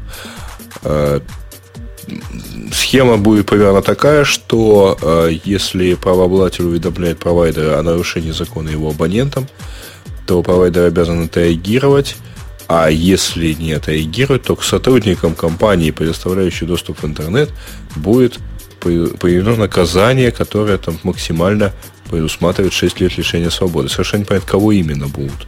Того мужика из технического саппорта, который не отключил вовремя. Угу. Представляешь, есть, как никого. вырастет уровень технического саппорта? Будут брать туда только тех, кто согласен и готов сесть на 6 лет. Да. Ну, не очень понятные, честно говоря. Э, тем более, что, наверное, ну, в общем, Бог его знает. Наверное, это не очень соответствует там, той же Конституции, если а у них там, кто-то обращает у них там, внимание. У них там в антипиратском этом мире новые подвижки – большой там э, миф о том, что новая технология активная появилась, которая поможет провайдерам справиться с торрент-трафиком. Самая главная проблема с этим справливанием сегодня, в основном-то все эти системы пассивные и как-то с большим трудом определяют правильно. То есть они отрезают тебе не только торрент-трафик, но и массу полезного. А вот какая-то компания, я не помню название технологии, придумала нечто новое и кричат везде, и все ее лицензируют, все наши местные провайдеры как с цепи сорвались. Наконец-то мы сможем правильно пиратов фильтровать и не допускать до честных пользователей этого гнусного пиратского контекста. Подождите, а, а там эта технология на что предусматривает? Что блокируется вообще весь торрент-трафик? Или только пиратский торрент-трафик? Только пиратский. Она какая-то ходит, ищет и находит, и как-то блокирует тебя после этого. Вот именно с точки зрения вот этого конкретно плохого файла. Ух ты. А если, ну, то есть, если, если я качаю Linux через торренты, оно меня продолжает вроде, разрешать? Да, вот это же одно из э, наездов было на текущие, текущие технологии, которые ходили и просто порты тупо закрывали. А теперь нет. Теперь можно будет честное качать, а, а за нечестное по рукам получать. Уже владельцы основных ресурсов торрентовских выступили с пессимистическими нотами по этому поводу говорят, ха-ха, ну посмотрим. Броня против снаряда, брони больше навешаем, и вашему снаряду нифига не пробиться. Поглядим, чем закончится. Следующая тема про Бобука. Бобука, который строит дата-центр. Зачем он это делает? А, в действительности это ссылка на пост в, в корпоративном блоге Яндекса о том, что у нас э, запущен э, там, новый дата-центр. Э, он размещен в Мытищах, и это один из районов Москвы. Значит, и он, да, он седьмой по счету, и просто в, этом э, посте в блог наша, наш департамент технической эксплуатации постарался так очень подробно и вкусно описать, как, собственно, выглядит э, дата-центр, какие там вещи используются. Ну, в общем, наверное, не очень много нового для тех, кто сам строит такие дата-центры. Ну, вот для пользователей на посмотреть, полюбоваться для гиков всяких, то, наверное, полезно. Вот. Ну, хорошо. У нас действительно много дата-центров. И всего будем, 6 тысяч серверов? Всего 6 тысяч серверов в этом дата-центре у вас будет маленький какой-то. А у нас, понимаешь, в данном случае задача не столько в Москве вообще в центре, например, проблема именно с подведением мощности. А, то есть вот электричества в центре банально не очень много. Вот. И у нас задача не столько построить одну большую коробку и напихать туда там 50 тысяч серверов, сколько э, сосредоточить дата-центры. То есть это же делается для того, чтобы распределение было получше. А, ты в курсе, что в мире наблюдается противоположная тенденция сейчас? Наоборот, за, народ занимается консолидацией. Я на нескольких примерах гляжу. Конечно, они с умом консолидируют. То есть собирают, например, два географически разнесенных очень больших дата-центра, и это им позволяет всякие штуки интересные делать. Ну, например, модное слово виртуализация, когда у тебя ресурсы консолидированы – становится гораздо более реальной задачей. Не, э, у нас, э, безусловно, тоже, в общем-то, э, там часть вещей лежит в одном дата-центре, и другая, друг, следующая картинка подгружается из другого, а там, а JavaScript может из третьего, там, условно говоря. Но э, дело не в этом. Собственно, программа по, по вот такому разнесению дата-центров у нас, если я не ошибаюсь, стартовала тогда, когда вследствие такого большого московского блэкаута вот у нас э, ресурсы, расположенные в одном месте, э, привели к полной недоступности вообще всего там Яндекса на протяжении, там, по-моему, получаса или час. Поэтому э, тогда начали так или иначе это все дело разносить, чтобы они были вот именно ну, независимыми. Нас регулярно, кстати говоря, э, так или иначе тестируем, как сказывается, например, выпадение одного из дата-центров из э, работы, вот как он сказывается вообще там на деградации сервисов и так далее. Ну, это у нас Техническая я эксплуатация не, отдельно над этим работает. Не буду показывать пальцами, тыкать носом, но мне кажется, у вас такие проверки нон-стоп происходят. Потому что, заходя на Яру, я чуть ли не через раз получаю а, сообщение о том, что мы знаем, что что-то пошло не так, перегрузите страницу. Перегрузил страницу, все идет так после этого. Видимо, вы делали проверочку. Нет, там в действительности, видимо, тебе просто не очень везет, потому что у меня таких ошибок как не могу сказать, чтобы оно постоянно появлялось. Ну ладно, через раз я, конечно, для красного словца загнул. Не соврешь, красиво не расскажешь. Вот ну, именно, иногда бывает. Иногда бывает. Ну, раз в день бывает точно, если да. я там активно хожу. Ну, это как а ты, на... может, вот активно ходишь? Может, а такая на проверка на, на робота срабатывает? На Гугле очень редко такое бывает. Ну, ты, если про бас, то, вот, видимо, у него какой-то особый таргетинг по багам. Ну, у него баги есть, но зато они малозаметны. Ну, повторилось сообщение два раза. Но это ж лучше, чем если бы не одного раза. Или там исчезли три комментария. Но это лучше, чем если, если бы исчезли все комментарии. Так что я тут очень оптимистически подхожу. У меня исчезало 18 из 20 комментариев, поэтому я, в принципе, не вижу смысла. Э, а чё, и, и с кем это я, собственно, там общался. Самое интересное, что они не, не исчезали, но это мы про бас вообще-то, на всякий случай, а не про Яру. Яру, кстати, у меня ничего не исчезало. Ну да. Там просто никто не ходит, никто не читает, поэтому ничего от этого не, Кстати говоря, на удивление, там, при том, что мы не особо стараемся а, делать это такой уж прямо блок-сервис, чтобы конкурировать с, я, с, там, с ЖЖ или еще с чем-нибудь, но там очень плотные и такие хорошие темпы роста у сервиса. Следующая тема у нас опять-таки про Яндекс. Да что ж такое? Сообщает, что вот, э, ну, опять-таки, ссылка на Хабар Хабар. Я ходил там по ссылочке, а, пользователю приостановили действие аккаунта в Яндекс Деньгах и попросили идентифицироваться. А он, соответственно, написал про это на Хаба. Но у него там, я тоже читал эту статью, у него там, похоже, рыльца в некотором пушку.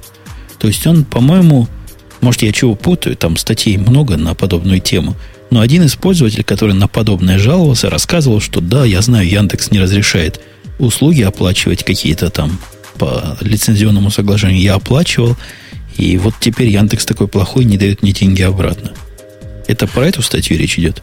А, да, похоже, но дело в том, что а, вряд ли на него так вот это именно смотрят. Потому что мы понимаем, что peer-to-peer платежи, э, в принципе, в любом случае востребованы пользователями, и однозначно они не, как бы так сказать, они не означают, что пользователи нарушают закон. А, э, потому что, э, ну, вот это не есть, это немножко не так, но если вкратце, если вкратце, то тут никаких, пожалуй, комментариев по поводу чего, почему именно ему заблокировали, а, дать, пожалуй, не получится.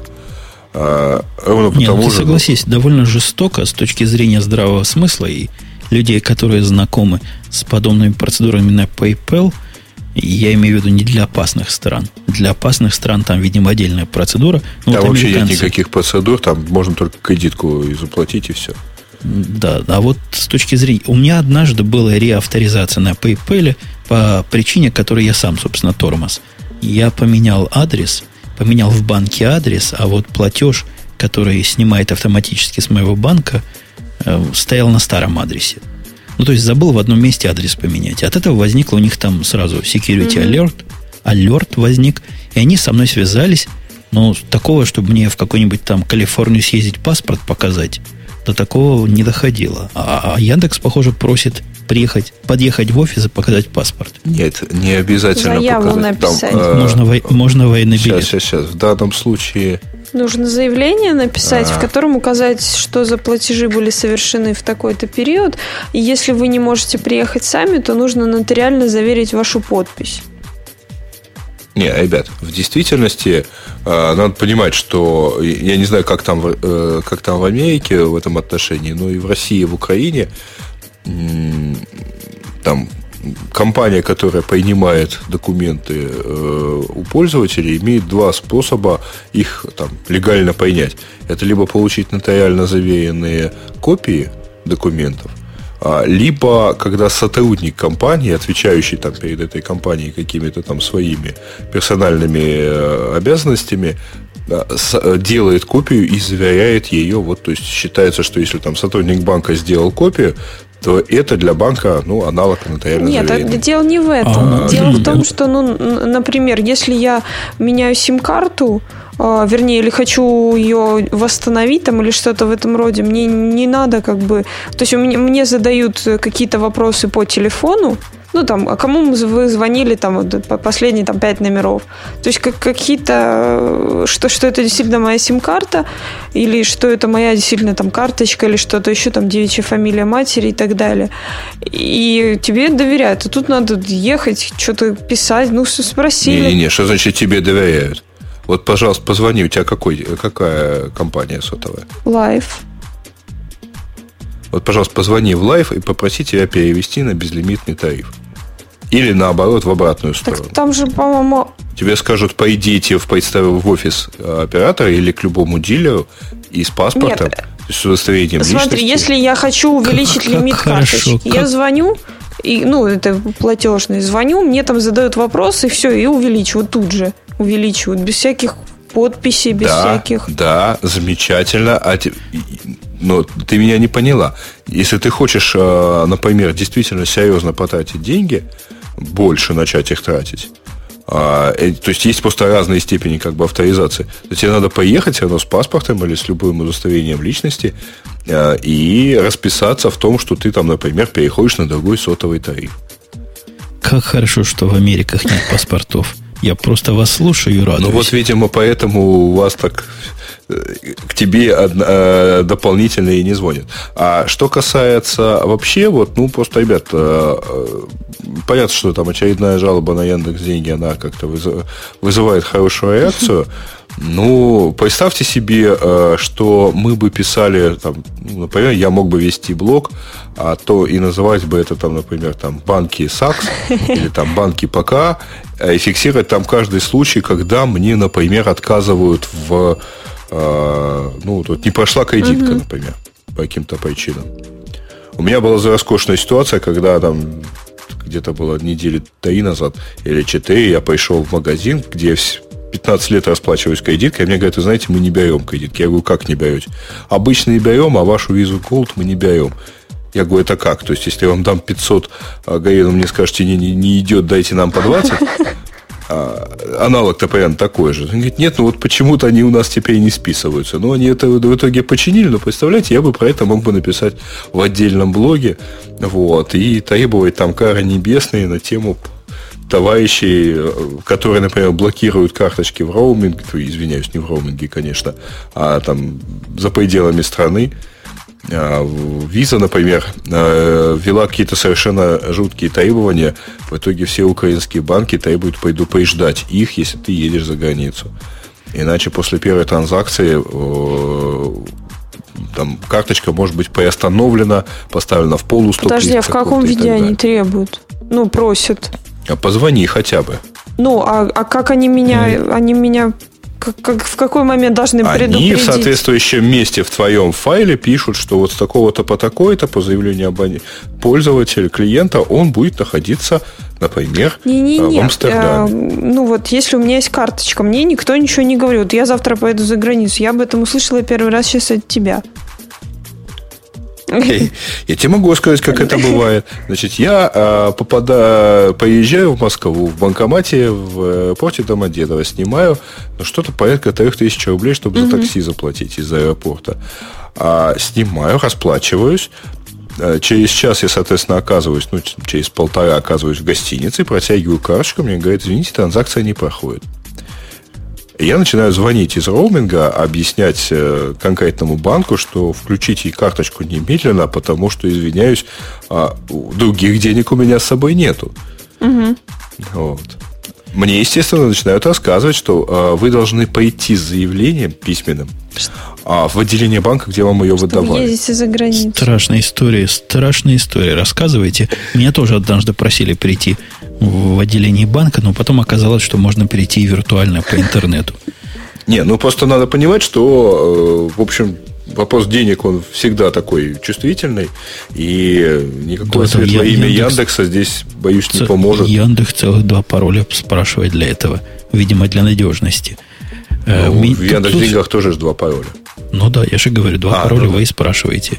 Никто больше не спрашивает. PayPal как-то с одним живет нормально ему, не требует второго. Ну, это, понимаешь, это вопрос финансы, они всегда такие. Ты можешь, например, в Яндекс Деньгах э, заказать э, вот такую, как она называется, e-токен, не авторизовываться им. Понятно. То есть не хочешь два пароля, заказывай e-токен. Кстати, я от Яндекса до сих пор жду посылки. Уже, наверное, больше года прошло, как я победил у вас на фотоконкурсе. Там меня спросили, куда послать посылку, и, видимо, я своим адресом видимо, города Напервилля туда послал. Иллинойской области озадачил. До сих пор идет. Это, кстати, в сторону нашей новой темы пользовательской, о том, что Почта России не доставляет нифига. Что за хамство такое? Куда девает? А это, кстати, по-моему, результат того, что несколько э, когда это было, месяц-полтора назад, замечательное сообщение, что теперь Почта России будет сама растамаживать. Ну, видимо, зашились.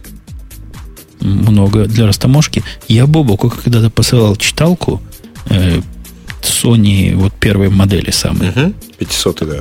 Да, 500 в Москву почтой, причем такой крутой, гарантированной нашей местной почтой, она пропала на два месяца. Она пропала вообще, через два месяца вернулась ко мне обратно в другой упаковке. До сих пор загадка. То есть больше, с тех пор я почтой пользоваться э, российской как-то стрёмно мне. Удивительно, что, кстати, вернулась без блока питания. Ну ладно, хоть, хоть само вернулась, не разбитая. До сих пор в ящике валяется.